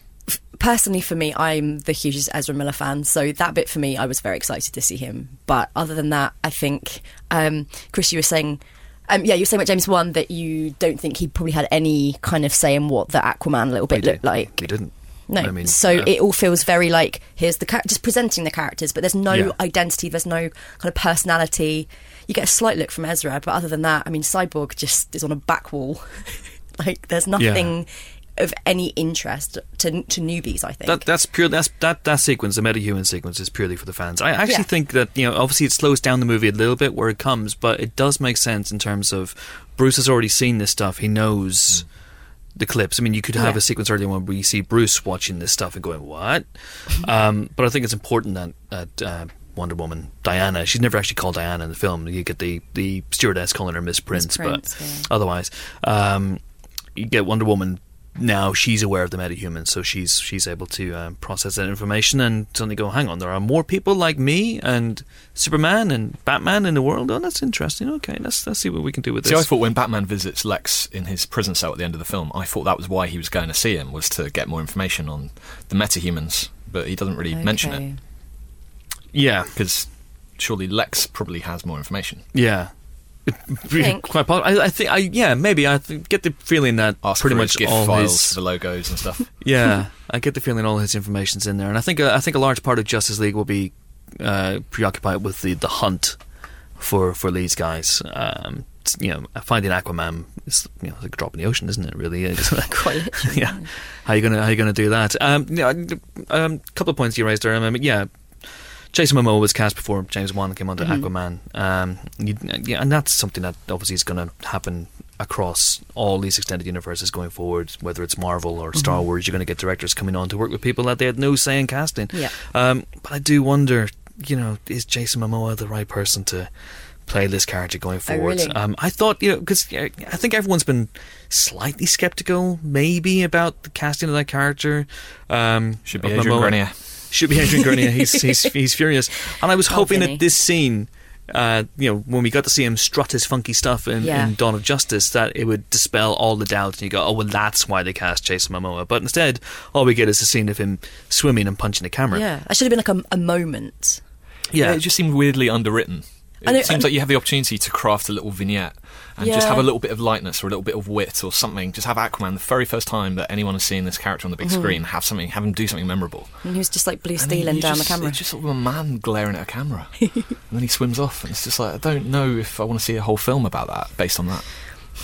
Lack of. Hopefully, he won't be glaring down the camera for the whole film. I mean, Well, it's you just him breaking different cameras. That'd be amazing. It's just like a faux documentary where they're just hunting Yeah. him down. He just breaks a camera, and they have to find another one. One Werner Cameron's- Herzog has to be Oh, sent yeah, in to- yeah, yeah. yeah. Um, Now that's a film. Werner Herzog and James Cameron team up to go into to, To find Aquaman. Atlantis to uh, find And, Aquaman. uh, that, that'd be amazing. The, the, of, of those character moments, I mean, Wonder Woman we'll talk about. oh God, so, this is taking so long. But Wonder Woman we'll talk about uh, soon. But the Flash is the one I'm most excited about. I think Ezra Miller is a fantastic, fantastic actor. I'm not wild about the choice of director in that movie, Seth Grahame-Smith, but nevertheless, um, he's a fantastic actor. And that scene is kind of indicates that you could have fun with that character if it is indeed uh, Barry Allen. Uh, Whoever, whichever version of the character he's going to end up playing, um, I think you can have fun with that. Cyborg, and you know, I've, listen, I've said this in the podcast before. I don't think there was a, a clamor for a cyborg movie before Dawn of Justice, and I certainly don't think there is one now. Uh, I st- will still be surprised if that movie gets made, but there it is. It's a man on a rack screaming. That's what that is. Yeah, it, it, yeah. Is it going to be like a Saw type film? I don't know. Someone, someone did point out that um, that the Flash basically causes more damage than the value of the money the guy would have taken from the till. Like he trashes the whole store. Um, and also, there's sound effects when he moves, but there aren't any sound effects on the video until then. Pedant alert. Yeah. Um, anyway, But I- I'm excited about the Flash. I think I think it could be fun. I think Ezra Miller playing a sort of greasy, greasy, a greasy sort of you know hip version of that character could be quite fun. the TV show Um, is great. I've never seen the TV show. I got the first season, and The TV I, show yeah, is I've got great. to, I've got to get around. I really, I'm really intrigued by the uh, the Flash Supergirl team up that happened this week. I really want to see that because apparently that's that's more fun. Yeah. than the, and another film we can mention. Right, let's have another question. Here's a, a quite long question from Rob Cross. He says, um, uh, I'll, I'll, "I'll start. I'll finish with the big point." Um, there, and uh, why didn't Superman see the explosives in a wheelchair with his X-ray vision? Uh, that's explained Superman himself. Clark says himself, "I wasn't looking. I, you know, he'd sort of switched off at that point, so he wasn't. He wasn't scanning it to see whether Scoot McNairy was a bad one. Why didn't he see the jar of piss? That's the bigger question. Who go, Who goes into a room looking for a jar of piss? Nick, certainly I don't. Always when you're around. Uh, why does Batman put a, a tracking device on a truck and then proceed to chase after it, shooting wildly? Um, Yeah. I've got, it. a, I've got a, a follow up question to that. There are two tracking devices in this film. Both of them make a loud beeping noise. It's like if you're making a secret tracking device, maybe don't make one that goes beep beep beep beep. It's like what purpose has that got? two different devices. What's the second? The first one is the one that um, Jimmy Oh, yes. Olsen has, Jimmy Olsen. and the second is the Batman one, and both of them are shown in close up, beeping extraordinarily loudly. It was an interesting decision by the sound editor. Yeah, it's uh, yeah, just to show that this thing is a tracking device. Beep, beep. Yeah, why does Batman put a tracking device in the truck and then proceed to chase it after it's shooting wildly? Uh, that's a very, very good question. Uh, also, in that in that sequence, Batman kills people. He kills people in the dream sequence, and some people are angry about that because Batman obviously doesn't kill. But in this one, he does kill, and he literally, if you watch it, you can actually see it. If you slow it down when you get in the Blu-ray, he drives his Batmobile out of the the the building, on the second floor of the building, into the truck, and drives it into a guy's face. You actually see it, and that guy ain't coming back from that. He ain't coming back from that. So Batman does kill people in this movie. Are we? Where do we? Where do we stand on that? Absolutely fine. Johnny's got no problem with it. He, grew up in the north. He's fine with vigilantes killing people. No, I mean in terms of Batman's character, I'm absolutely fine with it. Batman killed for like at the start of the comics. Batman killed people. That's, that is a that is a. If you really know your comics, which I don't, but, but I know Well, a this. quick Google search. I know this. The Batman did kill people at the start of the comics, and you know him not killing. They Was a- moved away gradually. But you know, but- Yeah. I mean, you have different eras of Batman. Why can't? And Superman at one point held a gun. You, you, you can't really, you know, when a character's find its feet in the you know in the early 30s and 40s, you can't you know gradually they evolve to have a character trait. Which But Superman you, doesn't you, kill. you evolve, you evolve back and forth, and you, you know, the character parameters can change. You know, because you know, Batman, you know, used to have um, that shark repellent spray, and now he probably doesn't have it anymore. And I mean, that was just a different era of Batman. And I don't understand why you can't have a different interpretation of this character based on things that are actually in his past anyway. Does Yeah. no one does no one ever get killed in a Marvel film? Oh yeah, loads of people. That's that's All that's the one of the things that's kind of weird to me. That um, you know, Captain America, who by and large doesn't kill in the comic books, is offing people left, right, and center in the in the Marvel movies, and no one seems to be getting their knickers in a twist Yeah. about that. But Batman, I think, is is more of a you know, the, people I- put him on a pedestal in a way, Mm. and I feel that you know it's. But it, it- I think that shows how much the character in this movie has become bitter and. I kind of don't time. have a problem with it, to be honest. I, I have more of a problem with Superman because I think you want to show the differences between Batman and Superman. That could be one of the differences Yeah, in there, the way they go about cleaning up the city. Yeah, for example, like at the beginning of the film when he saves Lois from the evil terrorist warlord bloke in Nairobi, Mhm. not Nairobi, Nairobi, um, he flies him through what three walls at the speed of sound. I mean, that's that guy's at least going to Holby City. he's not. He's not walking away from that. It's okay because he's definitely a terrorist because uh, Lois Lane asked, "Are you a terrorist?" And he Established that he was. "No, I'm a journalist." you said, "Yeah, no, I'm a journalist." No, no, I'm a journalist. And Jimmy Olsen goes, "I'm a CIA agent." Oh, What's Jimmy. happening? Let me see the script again. Yeah. Where was the Daily Planet's uh, obituary for Jimmy Olsen? That's so what I wanna know. Superman, so Superman does uh, take someone out. Yeah. Yeah, But I've, he- I've got more of a problem with that Okay. Well, he he certainly mean, he severely massa- injures him. It, because he if he's being framed because if he's thousands at the end of Man of Steel. if he's being framed for killing a bunch of people, which he hasn't done, it kind of detracts from that. If he has killed somebody in the same scene, it's just that's just weird. You know? yeah, I'm, I'm I'm guessing that he doesn't actually kill that guy. That he just leaves him with severe spinal injuries, um, which is absolutely fine and heroic and the sort of thing you want your Superman Go to the NHS, the Nairobi Yeah. Health Service. So the question from Rob Cross was, uh, what was Lex Luthor's motivation? He's evil. He's a super villain. Next question. Daddy. Um, daddy, yeah, daddy issues. He's uh, he knows things. It bugs me. He knows he knows too much. He knows stuff that. How does he know that Clark Kent is Superman? How does he figure that out? I mean, it's it's less how does he know that, and more why does he not use that information to not be in jail at the end? Like, break me out, or I'll tell everyone your secret. I mean, you can say that to Superman or Well, to Superman's Batman. not around. to Or be he fair. can, well, we can say it to Batman then, because he certainly knows Batman's uh, secret uh, identity. He could say it to Wonder Woman. He has files on all these people. Why is he not using this information? Why is he happy in his cell at the end? Well, by that point, he's crackers, so no one's going to believe him anyway, are they? So he's Jim Carrey at the end of uh, Batman Forever. There are elements maybe of that, possibly. But you're right. I mean, there's there's a lot of there's a lot of times in this movie where people have information that they choose to do nothing with it. So Batman. Batman is warned by the Flash. Flash comes back specifically, goes to great lengths you'd imagine to run back in time and go, "Hey, Batman, Lois Lane is the key. She's the key." Uh, which Batman does nothing with that information whatsoever. Um, Clark Kent figures out on their first meeting with Bruce Wayne, his first meeting with Bruce Wayne, that Bruce. Um, my reading of that is he figures out that Bruce and Batman are one and the same. Yeah. You know, he's not he's not daft. Does nothing with that information. And I would have liked personally a scene where maybe he shows up in the Batcave with Superman and goes, "I know where you live. I know where you are. I could, you know, I could, I could trash. Whoops!" Like a cat in a pushing something over from a table, just pushes a Batmobile off a cliff. Oops! Oops! I could do that. Oh, what a shame. I, you know, I would have liked a scene like that. And um, you know, you do wonder about some of the information. But Zack Snyder said a little bit, and we discussed it a little bit in the conversation that you know, for him, secret identities are daft. And it, it, you know, He sounds like just the right man to be directing. but he's right in a way. I mean, the, the old joke about Superman is, you know, uh, Lois Lane is a rubbish journalist because literally her boyfriend puts on a pair of glasses. She can't tell the difference between him and Superman, and and they they they blew that apart in the in Man of Steel by having her figure out that Clark Kent and Superman Yeah. were the same in about thirty seconds, and that's fine. So why can't someone else make that same leap? It's it, you know, we all do. We all go. Well, Henry Cavill as Clark Kent and Henry Cavill as Superman look identical. I mean, I think they part their hair slightly differently. So you know, and the Clark Kent in this movie doesn't differentiate himself from Superman that much. It's not like the Chris Reeve version of the character who's stumbling and bumbling and mm-hmm. faffing around and stammering and all sorts. No, you're right. He's not playing like a dual performance at all, is No. he? He's just put some glasses on. He just puts some glasses on and, and drop boxes. That's that's that's all. That's what he does. Then we don't So- really get enough ti enough time with Clark to even know what he's like anyway. No mm. true, Barely. but but we have had a movie with Clark. No, we haven't. There's No. one scene at the end of Man of Steel. Literally where the it's end. There's literally the last, very last scene. No, but He he's puts the Clark in glasses on. Smallville. yeah, he's yeah. He's the- the- always Clark. Clark in Man of Steel and, and the Clark at the end of, of Man of Steel are the same person. There's no, he's not doing a performance got as Clark glasses, Kent. person. He's got glasses. He's a different person. But But apart from that, I think it's it's uh, it's interesting that, that Zack Snyder's made a choice, by and large, to do away with secret identities, and that you know that that's fun by having. But you're right, Lex Luthor doesn't really do an awful lot with that information, and also Bruce Maybe Wayne. he's like everyone must know this. I mean, it's so obvious. It is I, so I don't need to say it because Yeah. everyone knows.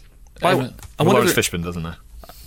yeah, because a lot of people thought that Man of Steel he did know that Clark and Superman were one and the same, but it's made very explicit in this movie that he doesn't. I felt like towards the end he was kind of clocking onto it, but Well- then I was like, mm, surely it must have dawned on him then. Uh, So you know, uh, th- th- that did worry me a little bit at the end when they. Uh, it did surprise me a little bit when they, they didn't just come clean at the end and the you know they go, the Daily Planet Yeah. goes Superman's dead and then page thirty seven Clark Kent also died covering the uh, the the battle uh, Mm. in Gotham and you're kind of going, come on Perry, Well, especially Really? if there's like the only two casualties. the only two casualties looked identical. You know, why didn't they just age. why didn't they just come out with it then and go? What do they have to lose by saying yes? All along, we didn't realize this, but it looks like it looks like one of our guys was Superman. We what you know what have they got to lose by by saying that? Can they get sued? I don't know mm-hmm. by, by who? by people who might be. I don't know. But But Lex sue anyone for anything these days, Oh, it's awful, isn't it? But Lex's plan, it's a it's kind of a bigger issue. But he, he's got several plans going on. Doomsday, I guess Doomsday is a contingency plan But for what? for in case Batman and Superman didn't kill each other. But he's already got it. He's already made it. Yeah, he can't undo Doomsday. He's uh, by the time Superman arrives back at the scout ship, having not to cut off Batman's head, or you know, and Batman hasn't killed Superman. Doomsday's already on the way, and So, um, let's figure out exactly how many plans he's got. He's got the kryptonite, which he doesn't end up using because it gets taken from him. because his plan is all along to have Batman steal it. really?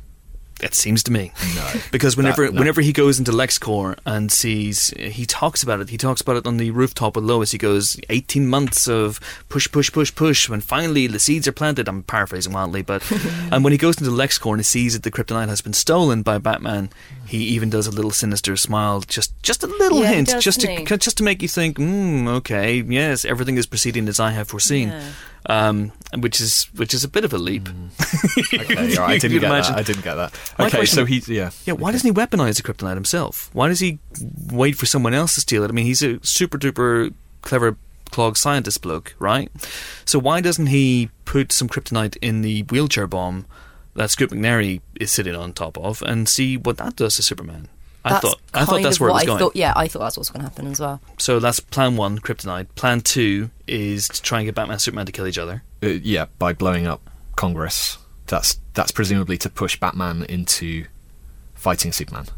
It's it's it's one of the things. Yeah, What? yeah. Uh, he has a plan to um, kidnap the Martha. Yeah, there's the Kidnaps- Nairobi thing. Yeah. There's just a lot going on, but none of it seems very obvious of what, what he's trying to achieve from any of it. Meanwhile, you have Lois Lane slowly begin to realize that Lex Luthor is the guy behind it. Before she can do anything with that information, Lex Luthor kidnaps her. Uh, my theory is that Lois Lane could be cut from this entire film because Whoa, that's even more hardcore than my you can cut Holly Hunter and Scoot McNairy from the film. I got poo pooed for that. No, I agree with that. because I think you can cut Superman. Just a Batman fighting himself at the end. There, there I are, think she's the most underserved uh, character in the film, uh, especially on the second viewing. Uh, She gets rescued twice. Yeah. She has got the bath scene. Um, and she's sort of faffing about with the whole bullet subplot, which doesn't come to anything. Not really. I mean, to anything. She never finishes her investigation, or she gets the information but she doesn't use it in any way. nor do we learn why Lex has given his people experimental bullets that can be traced back to him. We don't really learn that either. Why not just give them I normal guess that's bullets? just a lapse. Yeah. We do learn that Perry can summon a helicopter like that. That's someone you want to know, isn't it? Because he gets that so quickly for her. Have you not been told about our helicopter? you can use it. It's just upstairs. It's really small it's made of Lego, but you can use it at a moment's notice. Yeah. All newspapers and magazines have a helicopter. That's, that's the most unrealistic thing in And it gets really crowded on the top of this building, obviously, because we've got Heaton, Closer, and Grazia here, and all the helicopters vying for helipad space. But yeah, Lex, Lex's plan ultimately, I mean, is so he puts Batman, he pits Batman and Superman against each other, but just in case, he builds this unstoppable Kryptonian mutant thing that. that he won't be able to control in any way. But I think I think that's a, a nod to sort of 50 science fiction movies. He's the scientist who feels he can control things. You're like in the thing from another world. There's a scientist who believes he can communicate with the creature and reason with the creature, and I think that's a, a kind of nod to people like that. Was that why he put his own blood into Doomsday so that Doomsday wouldn't attack him? Because it I looks like so. Doomsday, the very first thing he does is try and attack Lex. Yeah, he he he gets it massively wrong. Which I thought was weird. It's like, that'd be interesting if he comes to attack Lex and then sort of senses, you know, that he, their family or whatever. And yeah, Or you get a scene where Lex is like, "Oh, hello, my child," and then you know he rips his head off. pats him on the head. either of those, either of those would have been Well, a very they- quick little beat. yeah. Or Yeah. they go to a park in Metropolis and have fun. They're on the swings, swings. or they have an ice cream together. You know, it could be it could be fun. I mean, I'm thinking about now uh, Superman Returns, and Lex's plan didn't make a lot of sense in that either. That was the real estate plan, you know, on the jagged rocks. Yeah. I mean, is that just a thing about Lex Luthor? His plans are inherently stupid, and Well, his plan in Superman the movie is to basically uh, destroy California, pitch it into the sea. So all the real estate he's bought, which is rubbish, will become prime real estate because Okay. California is gone. Yeah, that doesn't make a lot of sense either. Um, but maybe that's just maybe his Achilles heel. But he's someone who's clearly driven by rage and daddy issues and a, and a sense of, as Jeremy Irons says, powerlessness. He says in that beautiful powerlessness. Um, yeah, so he's, he's someone who's who's driven by those those feelings, but I don't think it necessarily uh, coheres into a into a uh, an, an all round decent scheme. I mean, building a monster, that you don't have a. Um, there's no way to destroy Doomsday. He doesn't really think that through. I think. So he could be ultimately the ruler of a big smoking pile of rubble if Doomsday had his way. Uh, but let's talk about before we get into other things. I think we're covering a lot of the things that people have asked. But um, let's talk about Batman and Superman themselves. I mean, there, there are three meetings in the, in the film. Uh, they're spaced out pretty evenly, I'd say, around about the 30 minute mark, the hour mark, and the 90, 95. The- The fight comes about two hours in, actually, doesn't it? Uh-huh. Something, something It's like late, that. yeah. So they're you know, fairly evenly. So the first meetings between Clark and Bruce, uh, where Clark Kent, beat reporter for the Daily Planet, doesn't seem to know who Bruce Wayne is, but that's neither here nor there. He's covering a different city. He's he is covering a different city, which is thirty miles away. But I didn't realise how close they were. That was lucky, wasn't it? it's it's fortunate, fortunate. Yeah, I mean, obviously there's there's there's precedent for it, but um, yeah, you could argue that they, they were moved just to facilitate the, storytelling. I don't know why. Would, Yeah, no, they wouldn't do that. Would Yeah, they? they wouldn't do that. No, okay. That would be that would be daft. Um, but yeah, so what did we think of the first meeting of Clark and Bruce At the uh, res- at the party at Lex Luthor's party? for the library. yes, where Lex has a meltdown on stage, and, and no one goes, "That guy's clearly blah blah evil." blah. Open bar. blah blah blah. It's quite a good speech. yeah. Um, yeah, it's fine. It's fine. Um, I'm struggling to remember the exact dialogue between the two of them. Just kind of follows him, doesn't he? For the most part. Well, I mean, we do assume in that meeting, that as Lex is introducing them, that he knows exactly who Clark Kent and Superman are and exactly who. Yeah. So, I mean, it makes more. I mean, he says, "Oh, look, Bruce Wayne is meeting Clark Kent," which is like, I mean, that's crazy. It's like saying Chris Hewitt is meeting uh, Richard Branson, and like, I? I mean, uh, when? but like, who would who would make a, a thing of that? Well, yeah, that that was odd. That was odd. I didn't know why Lex would know. I know he'd know what who um, Bruce Wayne is, but how would he know who Clark Kent is? I mean, just that unless he knows his secret identity, in which case he's just given away that he knows it. Um, He, yeah. it's just it's a, it's an odd. It's one of those odd scenes that is written for.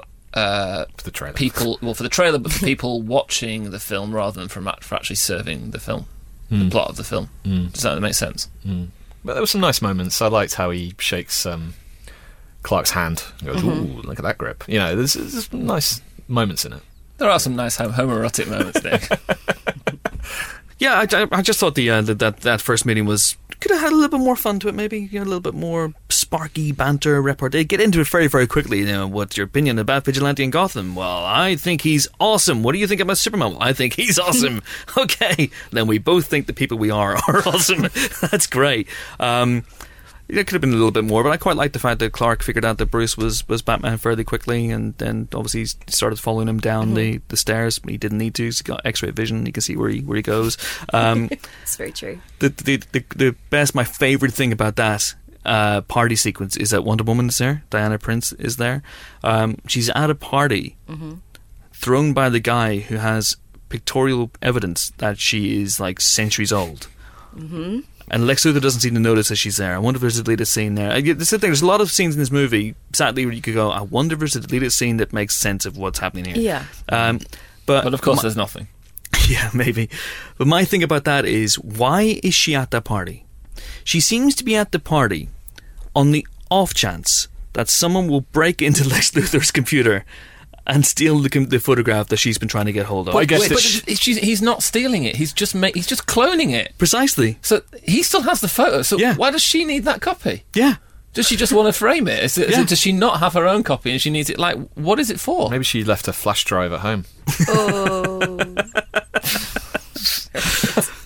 But anyway, that's that's that's that's that that just tickled me about that meeting. That she's you know you know I'll turn up on the party on the off chance that someone might steal. Oh hey look, there's someone is stealing uh, Lex Luthor's files. Awesome, I will get in. What's on the that. relevant? What was the relevance of the um, CCTV footage of uh, Diana Prince using the ATM machine ATM. that Lex had? I didn't It's just understand it, that. it, it was just con- confirmation that she exists in the modern world. and has a bank account.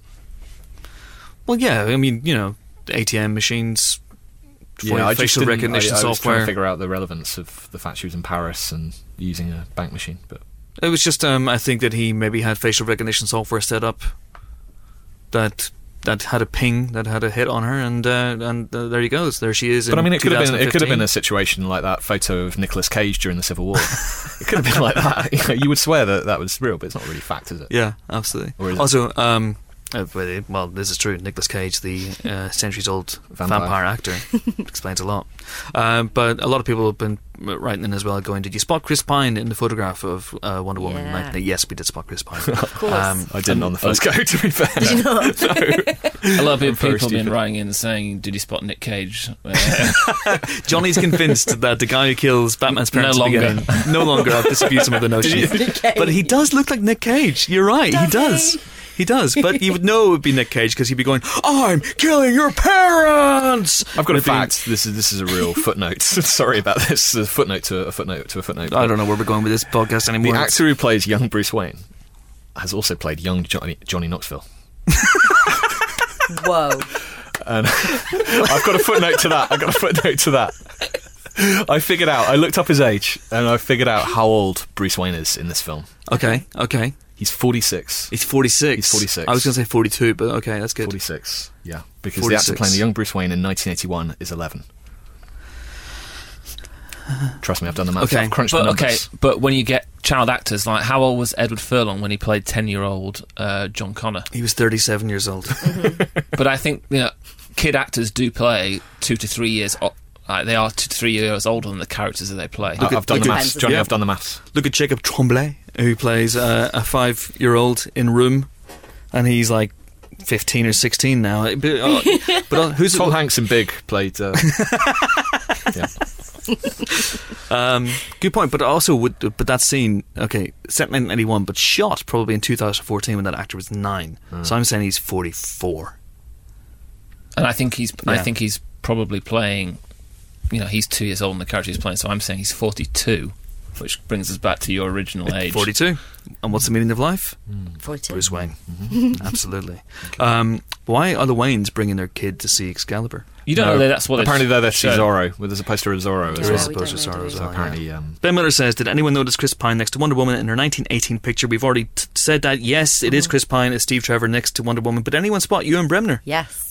At, at the end? The other two actors I can't identify as yet. They're not listed on IMDb. But uh, Ewan Bremner, Spud, do you think Spud. he gets his own logo, Lex Luthor design logo? Oh, maybe. Maybe he does. Potato. potato. Maybe he does. Um, uh, Ewan Bremner from Trainspotting. I hope there's a sequence in Wonder Woman where he covers someone in in human feces. maybe that's why she goes away for hundred years. She's like, I can't handle another one of those. 100 years ago, I had to watch Ewan Bremner sheets. That's really up in the ante on peach tea, and he does it first. it's like the problem with uh, Temple of Granny's Doom. chocolate brownie mix. Well, the problem with Temple of Doom that, that, that he get, meets two swordsmen, and shoots them, and, and then but tries to shoot them and can't. And that's, you know, it's up in the ante on the Raiders joke. But the problem is it's a prequel, so it doesn't really work. It's like that. Oh my god. All right. Yep. Um, Techi Boozer, which is a great name, says if Bruce Wayne was so determined to find out who the white Portuguese was, why didn't he just Google it? like normal people do. But that's my point about the White Portuguese. It's a plot development taken from the Naked Gun. Do you remember the Naked Gun? Frank uh, Nordberg says, I love you to Frank. And Frank is trying to figure out the significance of I love you. Then he finds out that I love you is the name of a boat.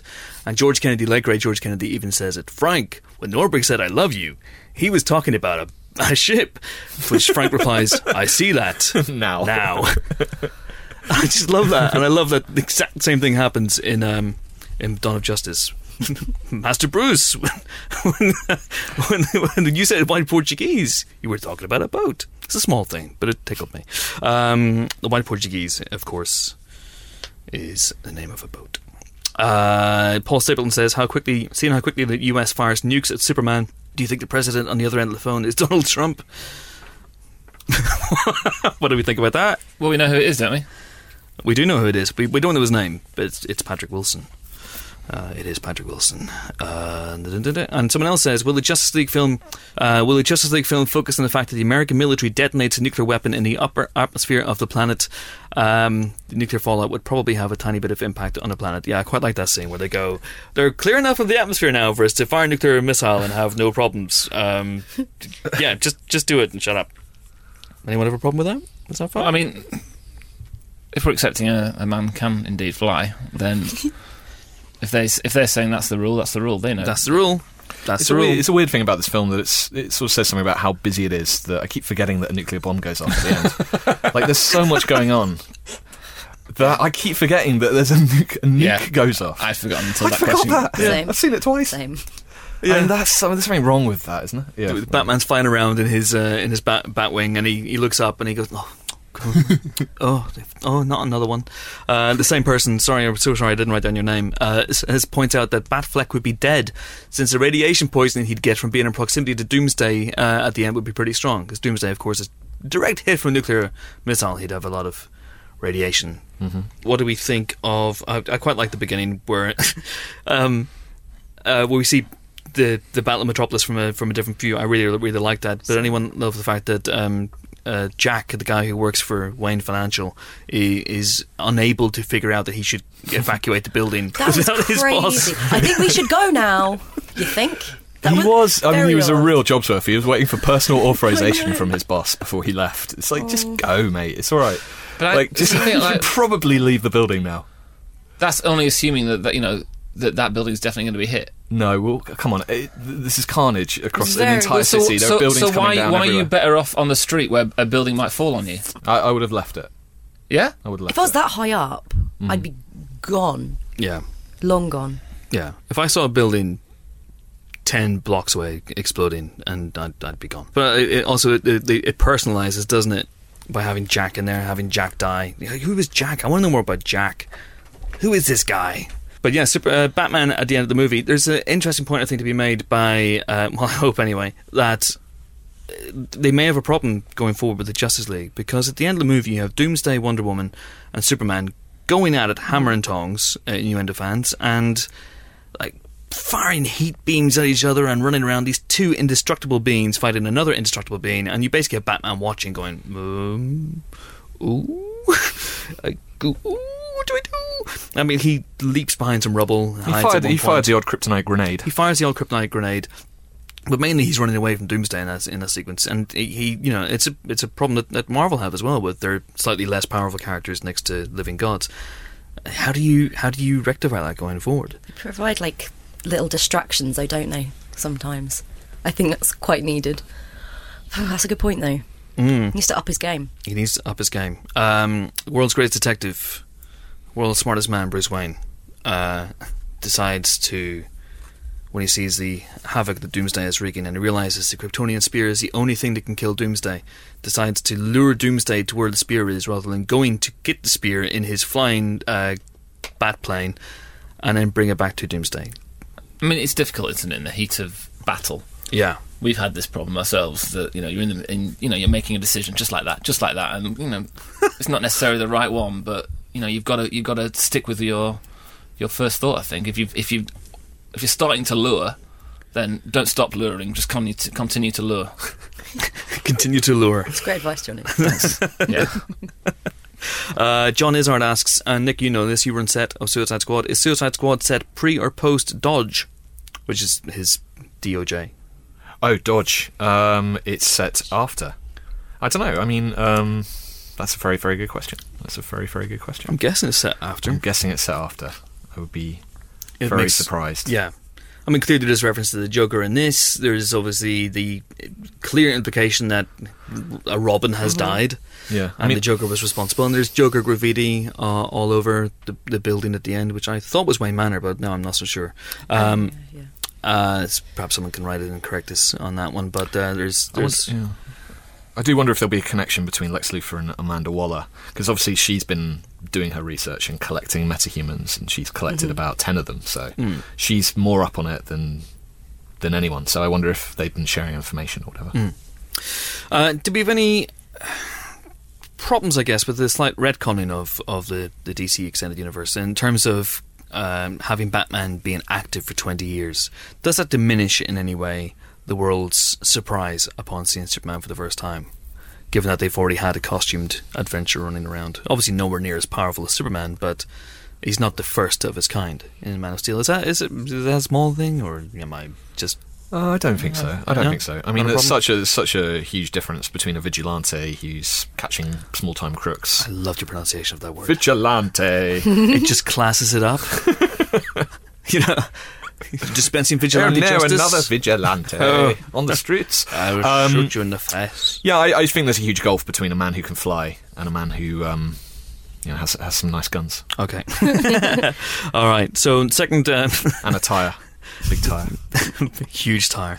Uh, second meeting between Batman and Superman is the uh, the bit where I think it's the, the film's most quotable line: "Do you bleed? You will. You will. You will. You will bleed." Uh, Which I like. I like. Yeah. I think it needed more of that kind of comic, hard-boiled, kind of comic booky, dia- memorable dialogue. I thought that was a nice little. Although Superman doesn't hear the second half of it because he's flown off. Of course he does. He's got super hearing. Oh, yeah. He can hear Lois Lane's heartbeat in Africa. Good point. But I don't know if he's listening for it. He's a creepy stalker man, isn't he? It would A have little been. bit. Yeah, it would have been better if he'd come back. Uh, Sorry, what'd you say? Batman's like, no, that didn't say anything. No, I, I definitely heard you say, you said something. I was, do- I, was listen, I was listening to Lois Lane's heartbeat in Africa, but I definitely heard you say something as well. So No, No, I, I I definitely just said. Do you read? bleed? And then, yeah. Do you, do you read? Yeah. uh, you you will. You should read this. It's uh, very very good. Um, what have I? Why why am I threatening a living god in front of him? I haven't thought this through. Um, what do we? Do, you, do you like that bit? Well, I like you want your I like your idea now. You've said it about the- you know the encounter in the Batcave. I would have liked to have seen that, Mm. um, but I thought this was fine. It's very brief. Yeah, Bounces uh, bounces the Batmobile off him, yeah. and then they swap a couple of lines. And Superman comes off as a bit of a dick in that scene, doesn't he? He does, doesn't Yeah. he? Um, It's it's, interesting the, you know. the ideological conflict between Batman and Superman, given that they're essentially doing the same thing. I mean, Superman, Batman's obviously branding people. He's not doing, you know, he's he's going the extra mile. You could argue, of course, Superman is driving terrorist warlords through walls at the speed of sound, but aren't they doing the same thing? Why? Yeah, why I do wonder that- if maybe Lex should have framed Batman as well. You know, why not frame both of them to make each to, to drive each other apart? Why not plant evidence on the you know, mm. so both of them are kind of ostracized. Mm. Give them more of a motive. That was one of the biggest problems of the film for me was that I never, ever, ever felt the reason for them to ever go at each other. Mm. Ever. Have I said ever yet? I never felt it. Um, and again, with the Did you feel it? Because I'm not sure if you felt it or not. Did you feel it? no, You didn't feel it, okay? Never. Yeah, it's it's it's kind of interesting that the, I, you know the, the motivation ultimately comes down to in order to make Superman have a go at Batman, he has to kidnap his mum yeah, and put her in mortal danger. But Batman is just off the he's off the freaking chain in this one, isn't he? I mean, he's just he's he, there, there's a point in the there's a point you know there's a point in the fight, the big fight, where you realize that Batman is planning to kill this dude and has been planning to kill him for a, for a long, long time.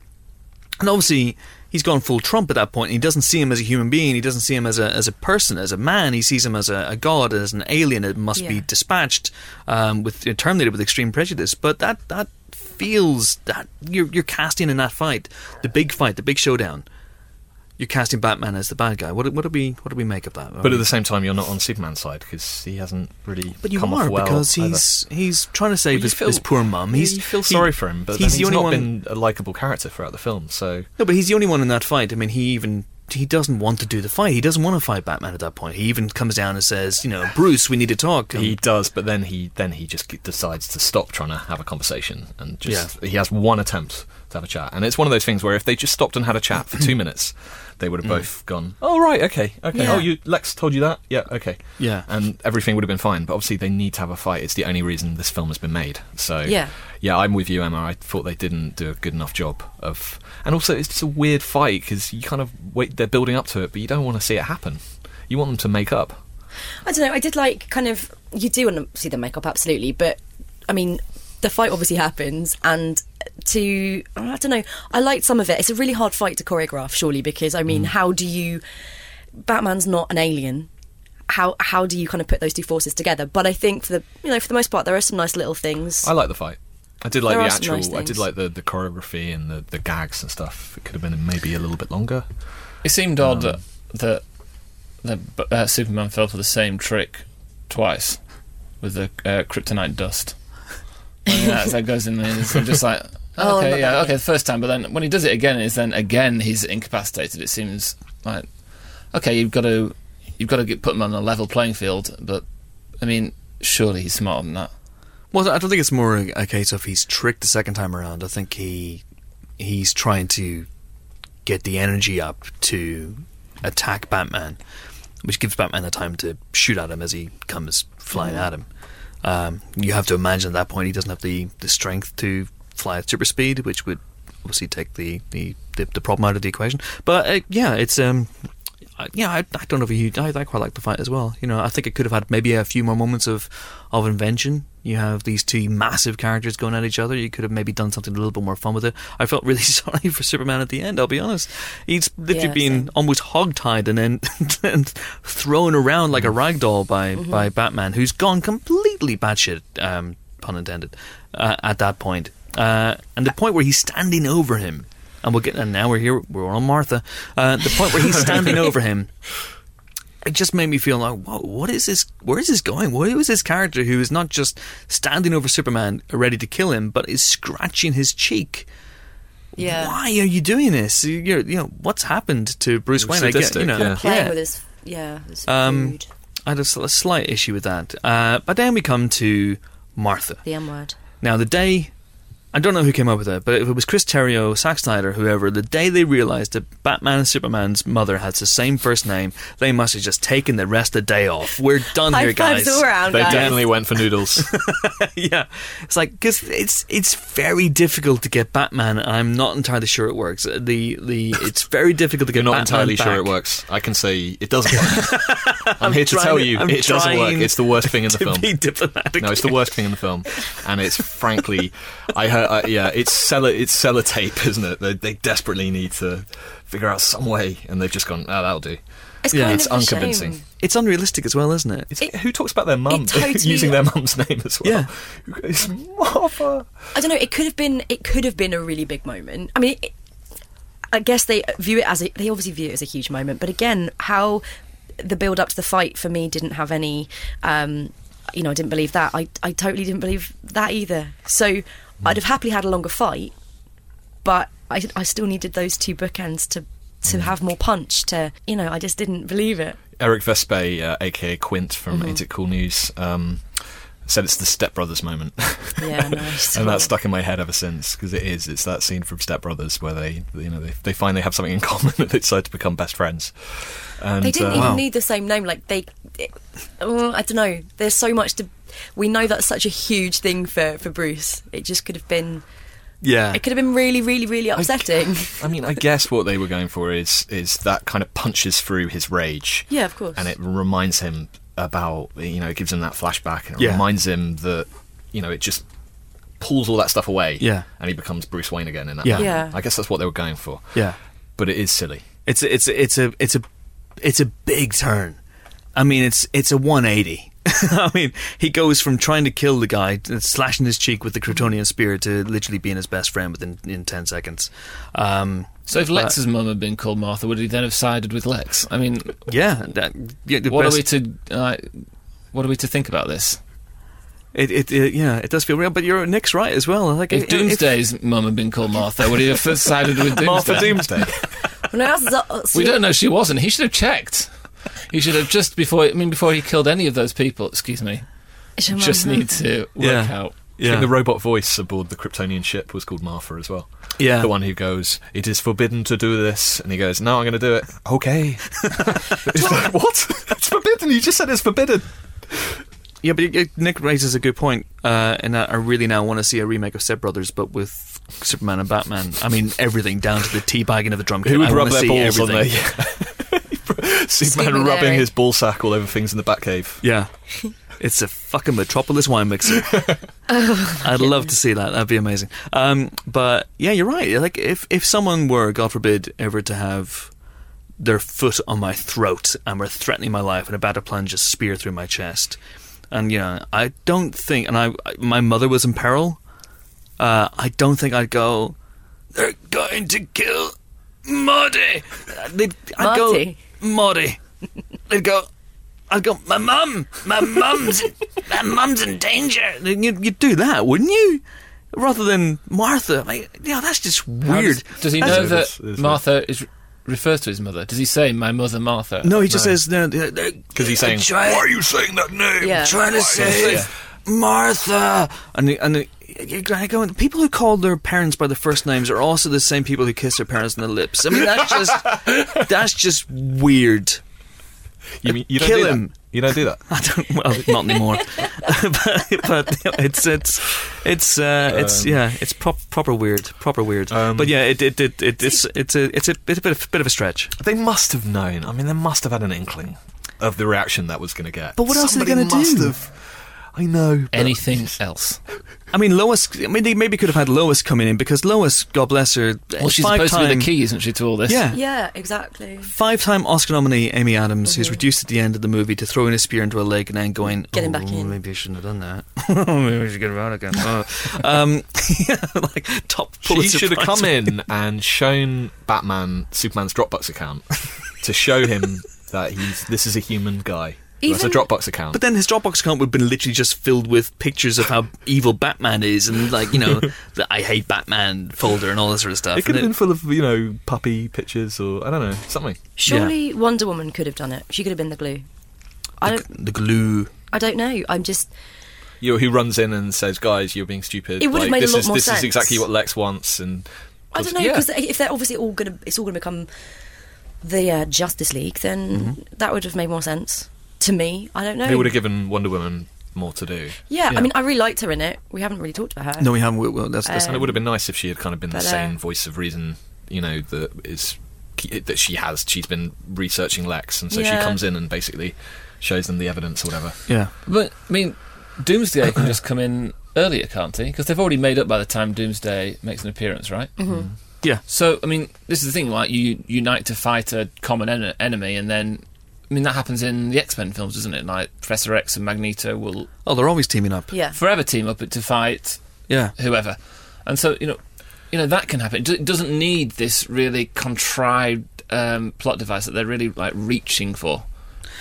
But I think I think ultimately, I just I, I feel the decision to bring in Doomsday, who, and correct me if I'm wrong, but certainly from my point of view in the comics, just didn't work. I mean, the, the death of Superman storyline, th- you know, and people will write in probably. I, I, I will is- write in because I is- love that comic book. Is much derided, and the character of Doomsday is is much derided. Yeah, I- I read it a long time ago, but it's really not. a, it. It's not a good. The, the actual issue. It's not anyway.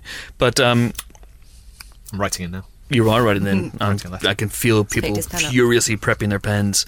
Um, but uh, yeah, so the introduction of- Doomsday in this movie was obviously to try and give them something to fight, because ultimately, once you have Batman and Superman, that's not going to be the end of the movie. Those two guys fighting. Um, they need to have something. They need to have a foe that is worthy of Superman, because Lex Luthor, as we all know, he can just flick him with his little finger, fly him through a wall, and he'll be, he'll be done. Yeah. So you need something, but I just wonder about the choice of Doomsday. But anyway, let's never let's never mind that. Wonder Woman. A lot of people are coming out of this movie. You know, we love we love her theme tune. We love Gal Gadot. She's great. Doesn't get enough to do, I think. But what, what, what do we make of uh, of Wonder Woman in this? Uh, we're looking forward now to her her film next year. I really liked her stuff in the fight. I thought um, I didn't know what they're going to do with her because, bless her, whoever they cast was going to be it's a it's a hard task. I mean, Gal Gadot is so wee, she's so little, and to make anyone kind of seem like that kind of huge. Is she wee? I think she's she's statuesque. She's oh no, tall. she she's is. she's But, she, but I mean, to become that kind of, she. uh, She's not someone like your Ronda Rousey or like your kind of Gina Carano who who look like they could be like a you know they kind of fit that more. I'm I'm being very generic here. Okay. I don't mean that. I think Gal Gadot's a great a great fit. I didn't you know I didn't kick up a stink when she was cast, no, but no, I, re- I didn't know. no. I don't think many people did. I uh, I really I really liked this the, her fight. You know, she had her lasso lasso in there as well. Um, she got some really good moments, and to be fair, actually, she probably got kind of the most iconic standalone moments within that sort of four way fight. Mm. Um, and yeah, no, I am intrigued now. I I liked the kind of I know it's just a photo, but I do like the fact that it's going a bit period and it's got a good cast. Mm. So it didn't. She didn't get to do too much, and there was nothing to really excite you. I think to push her forward. But um, I'm yeah, no, I'm just excited. But we're excited. We're excited about where she can my go. Yeah, I think. was the point of that ramble. Yeah. yes. It's So- interesting that you, we've now seen her in combat and using her lasso and the bracelets and all that kind of stuff. It's yeah, I just wonder if you know that's the stuff which you want to see, and we've kind of seen it now. So I don't know what I don't know too much about what the film is going to be, but But it's, is it, is it it's a prequel to Captain America style 100 years mm-hmm. in the past, right? Mm-hmm. Mm-hmm. I mean, It's like flips around. Yeah. this whole, but this whole thing seems very odd to me that she disappeared for 100 years Hmm. at the time that possibly the greatest evil the world has ever known. like, you know, war was waged for six years in Europe and she did nothing. This woman did nothing. And was she supposed to be a, a hero? I mean, she could have. Could she have stopped that? Could she at least have helped? Maybe And she wasn't. she's- maybe she wasn't on Earth. I don't. I, I, yeah, I don't know. It, it's it's uh, a point worth addressing. I don't know. I feel she says, "I walked hundred years ago. I walked away from mankind," and you're going, "Well, why did you walk away from mankind?" Because it's a in its lot of hour of a lot- need. yeah, a lot of bad shit happened in in the uh, in the interim. I mean, you could have stopped. She could have stopped the last season of the X Factor with Ollie Murs as the host. She could have stopped that, and she didn't. There's no need for that, Chris. She stood by and she watched. Well, actually, nobody watched. Which is why Dermot O'Leary's back. Anyway, Anyway, how do how do we get on to that? Anyway, um, yeah, I think that's pretty much it. We're we're looking forward then to um, Justice League because uh, there's a lot of, there's a lot of people out there. There was a lot of speculation that if this movie didn't do well, that Zack Snyder might be taken off it. But it starts filming soon. It starts filming April 11th, as you said. So clearly they're going to go ahead. They're moving ahead with uh, Zack Snyder and his vision, his quite dark vision for the, the Justice League. yeah. I'm intrigued. I'm intrigued. I mean, uh, excited might be a step too far. I mean, I, I don't know. I don't know. I mean, I haven't warmed to the team. I would rather see a solo Batman movie at this point. Mm-hmm. Um, I don't, I'm, I'm more excited about Suicide Squad. Yeah, that that does seem interesting. See what I just think happens with David Ayer's going to do something different. It's going to feel a bit fresher. Okay, I think we're pretty much done here. I mean, there's there's tons of stuff I didn't really get a chance to talk about, uh, but we've talked for long enough, and you've listened for long enough. You're probably sick of it all already. Um, but you know, little things like the, the use of iconography of Batman in this movie, I thought was was interesting. Did you think? I was really looking forward to seeing what Zack Snyder would do with this character visually, but it seemed to me that in some ways to be uh, not a retread, but harking back to moments. I mean, we have a question here from someone. I'm sorry, I've lost a question, but someone pointed out the same thing I was going to point out, which is that the, the truck scene, the truck scene chase, It's very Has similar to a- The Dark Knight. Yeah, very similar to Dark Knight, has a bad guy in the back with a rocket launcher trying to shoot at the Batmobile. I mean, that that it's that. Did you spot um, Nicholson Terminal at the docks? I did not spot that as well, I think that's a Jack Nicholson reference. and I think. I think it is. And I like the uh, I like the fact that in Batman, when Bruce Wayne clones the uh, evil Russian guy's uh, phone, it says cloning device cloning successful, which to me feels like a nod to the '60s TV show, which had such on the nose signs. Uh, that that's that's pretty good. Uh, someone's asked our, our favorite cameo: Flash, Aquaman, Cyborg, Jimmy Olsen, Jonathan Kent, or Neil deGrasse Tyson. Oh, that that did make me laugh. Best cameo. Best, best cameo, yeah. KG Beast. Um, David Ryder asks, "Can't we just scrap this League of Losers and have Wonder Woman head up an all-female team?" Huh. a lot of females in the her own film, but I'm, I'm, yeah, I'm going to race through some questions really quickly here. So Dave Moran says, "Why didn't Superman stop the obviously very bad guys in the truck firing rockets in public first, and then give Batman his mercy warning?" Bad screenwriting. Bad screenwriting. In fact, twice in the movie, he gives um, Callan Mulvey's uh, bad guy. Uh, he lets him get away when he, He could have easily stopped him right at the beginning as well. Uh, Dave Moran also makes a point at the end. We see the ghoul Superman is going to return um, after having a giant spear horn rammed completely through his chest. Uh, after the second view, and I saw it come out through his back. That's lovely. Uh, but Zod can't return from a broken neck.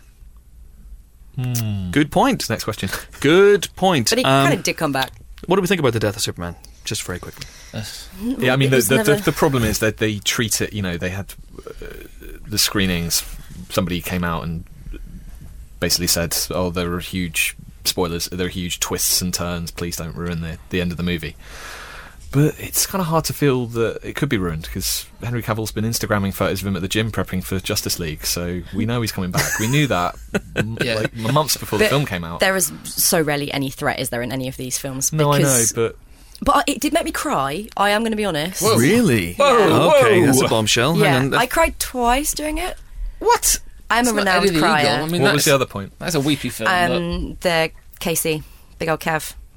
The what? Kevin Kevin Costner. Costner. Yeah.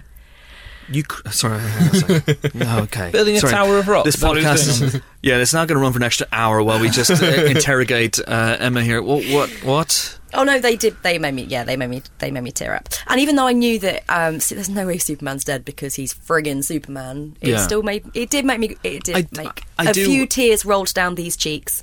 I liked. The, I very much liked the shots of the guns firing in slow mo. I thought they were really good But why? Why would they put him in a at coffin? the funeral. Oh yeah, yeah, yeah, They were yeah. good shots. Also, yeah. like if they think, I know they're kind of all team soups at that point, but if he's maybe one percent of a threat, would they not incinerate him so that he could never come back? But I how- just think how- putting him in but How are you going to incinerate him? He's. Well, well, this is true, actually. Yeah, what are you going to do? Can- Throw him into the sun. I mean, that's that's the only way you could possibly do it. And No, then is it would it- probably is it- bring him back to life quicker. Yeah, isn't that where he gets his power from? Yeah, so he'd be be daft. It'd be daft throwing him into the sun. Disregard my uh, my advice, uh, people. Cancel, cancel the operation I to throw that Superman into the question quite sun. well there. there we. Gothtropolis. Um, Um, that's that's very interesting that you said that. Um, It's not because I'm a girl. FYI. yeah. I just didn't think you needed it to end on such a dour note. I just thought, you know, it's it's been dour and melancholy all the way through. It's Yeah, like, it's not why exactly not? comfort Why not end with the team film. together and and happy and you know, hey, we've got a new team and get excited because you're going to see them in action. I just, I, I think they had to pull. I think they had to kind of finish that sort of that sort of sacrificial arc, that element. Ah, yeah. We were just saying the Christ-like elements earlier. But that also- did really Ah, so run much- through it for me. yeah. It but also, the producers and Zack Snyder said that they needed Superman to be out of the picture in order to provoke Batman into forming Justice League. And if the Darkseid turns up and Superman's already there and he's less of a threat, I, I get that. I understand that. Um, and I, you know, I, I, I you know, and it, it's fine. It, it's it, it. I think it reaches for an emotional pitch that it doesn't necessarily have or earn. Um, but yeah, it's it's it's a it's a fine moment. And obviously, you know, Dooms once Doomsday turns up, you're kind of thinking, oh well, this isn't gonna. But then this once, isn't Sup- gonna end well. once Superman comes back, is he going to be the Superman that we know? That's interesting, isn't it? That is a question. That is interesting. Is he going to turn? Is he going to turn bad? I just wonder if people would have received the film more warmly had it been just finished a lot earlier and just finished off the Batman Superman fight and just ended with the, the forming of the Justice League and they, they catch Luke's uh, Lex and put him away. Yeah, possibly, I possibly. just, there's too much. but obviously, you know, it's a, it's a huge, huge hit. This film, and you know, it's, I think it's probably going to easily clear a billion. So But on a on a grander scale, one thing I did want to say, and I heard some people on a train yesterday kind of saying it behind me, they were very, very confused by it. And I, I think that is my main, main thing with the film. I kept, while I was watching it, I was just thinking, what are people that have no idea about this going to think? Because there are so many Easter eggs, there are so much, and as I said, it you know it might become this. It, all the puzzle pieces may come together as we get further down the line, but it kind of demands that. I read a really great tweet, sort of saying like it demands that we recognise death in the family, uh, the you know the arc, and a future Flash, but figures that we don't know that Bruce Wayne was orphaned by violent crime. So On the one hand, it's spoon feeding you. On the other hand, it's assuming you'd have a lot of background Yeah. info. But I, you know, there's it seems to be a lot of confusion. I don't know. Hmm. I mean, I imagine Zack Snyder just wanted to shoot that scene. He wanted to shoot the death of the parents. Oh, I love- and I loved it, Did it? get me wrong. And And it's very nicely shot. Very The nice. pearls and the. this is the thing. I think like this. We've been very down on this film throughout this entire podcast, but I mean, I would tell people to go and see it. Yeah, same. I would say go and see this film. You know, it has some wonderful moments, and it doesn't really hang together very well. But you know, it, it's a spectacle that I would I think is worth Yeah. Two and a half hours of your time. And I don't think we've said enough about how good Affleck and Jeremy Irons are together as Batman and Alfred. And you know, I said I'd love to see a solo film, and I would because I think those Yeah. scenes just work. They click. Those two. I mean, I love the design of the Batcave as well. So Everything, everything is suspended from wires, so everything is coming off the ceiling like bats hanging down. The entrance to it is Um, oh, yeah. amazing. Love the lake house kind of vibe with the steam coming off the lake. Oh yeah, his his Um, place is amazing. Isn't it? all right. I'm going to say this: Ben Affleck is the greatest screen Batman, Oh, and I think I might. I think Oh, I, I my think I believe that. Okay. I think I believe it. it's hard to tell after uh, so long, but yeah, he's very, very good. He's very, very good, and I think you know, it, a solo movie would be great, and to see him as a focal point of the Justice League would be Yeah. will be very, very interesting. Yeah. I, I, think, he's once really they good as lighten Bruce the Wayne. character up a little bit as well. I think that when he's actually working in the team and that they can give him a bit of funny stuff to do as well. I'm assuming Justice League would be a little bit lighter in terms of there are some heroes who are getting along rather than trying to put things through each other's chests. Yeah, it's more people to play off as well, isn't there? So Mm. you know, So but to see Affleck sort of direct his own standalone would be would be a th- would definitely be a thing. Oh, right? what a dream! Right? Yeah. Right Oh. yeah. um. That would be good. I enjoyed that there was a character called Senator Purrington, which I think is an, would be an excellent name for a cat. Purrington. Senator Sounds like a Austin Powers cat. something. Chris, any more That's my final thought. There are, loads, there, there are loads of questions, Johnny. There's so many questions. When Batman started Chris is currently holding 72 pieces I, I paper. honestly I am. This is- wish you guys could see this wedge. This is an insane amount of questions. A lot of a lot of stuff uh, has been covered. Uh, when Batman started using traps against Superman, did anyone else hope it would go into a Home Alone style sequence uh, where he threw paint cans filled with kryptonite at him? That would have been that would have been interesting. As Lex Luthor now knows the real identities of all the Justice League, what's going to stop him from telling everybody else about them when they form the Justice League? That's well, a, exactly. that's a good point. Because he's Um, crazy and he's behind bars. That's yeah. and Who's going to listen to a crazy guy? Do they, do they really shave your head when you go to prison? Yeah, is that a thing that it's happens? prerequisite. I thought it was just when you went to the army. It happens. It happens in Shawshank, but that's because it's an old prison Hmm. set in the. Well, he goes there in '49, right? club, yeah. And I think it's to stop lice, isn't it? It's, Right. a, it's, it's a hygiene thing. I think it was to uh, because it was an iconic moment. Yeah. Apparently, Um, Superman can hear Lois Lane every time she trips over her Pulitzer Prize and skins her knee, says Laura Bradburn of Glasgow. Why can't he hear his own mum be getting kidnapped and put into a fan? Um, it is interesting, you know. He Well, it's, does. it's the inherent problem with Superman, isn't it? That I mean, he's a very, very silly character. Well, he was. To be fair, I think the idea is that he's distracted and depressed, and so he goes off and he's titting about he is. He's titting Yeah. about. while that's happening. But with everything, Yeah. you can say, well, why doesn't Superman do this? Because he has this power, or he can go this fast, or you know. I guess the idea is his mojo. You know, he's But I'm just- his mojo, baby. But I'm just saying. film, I'm just so saying that's in, why he's in missing general. I mean, things. he should like.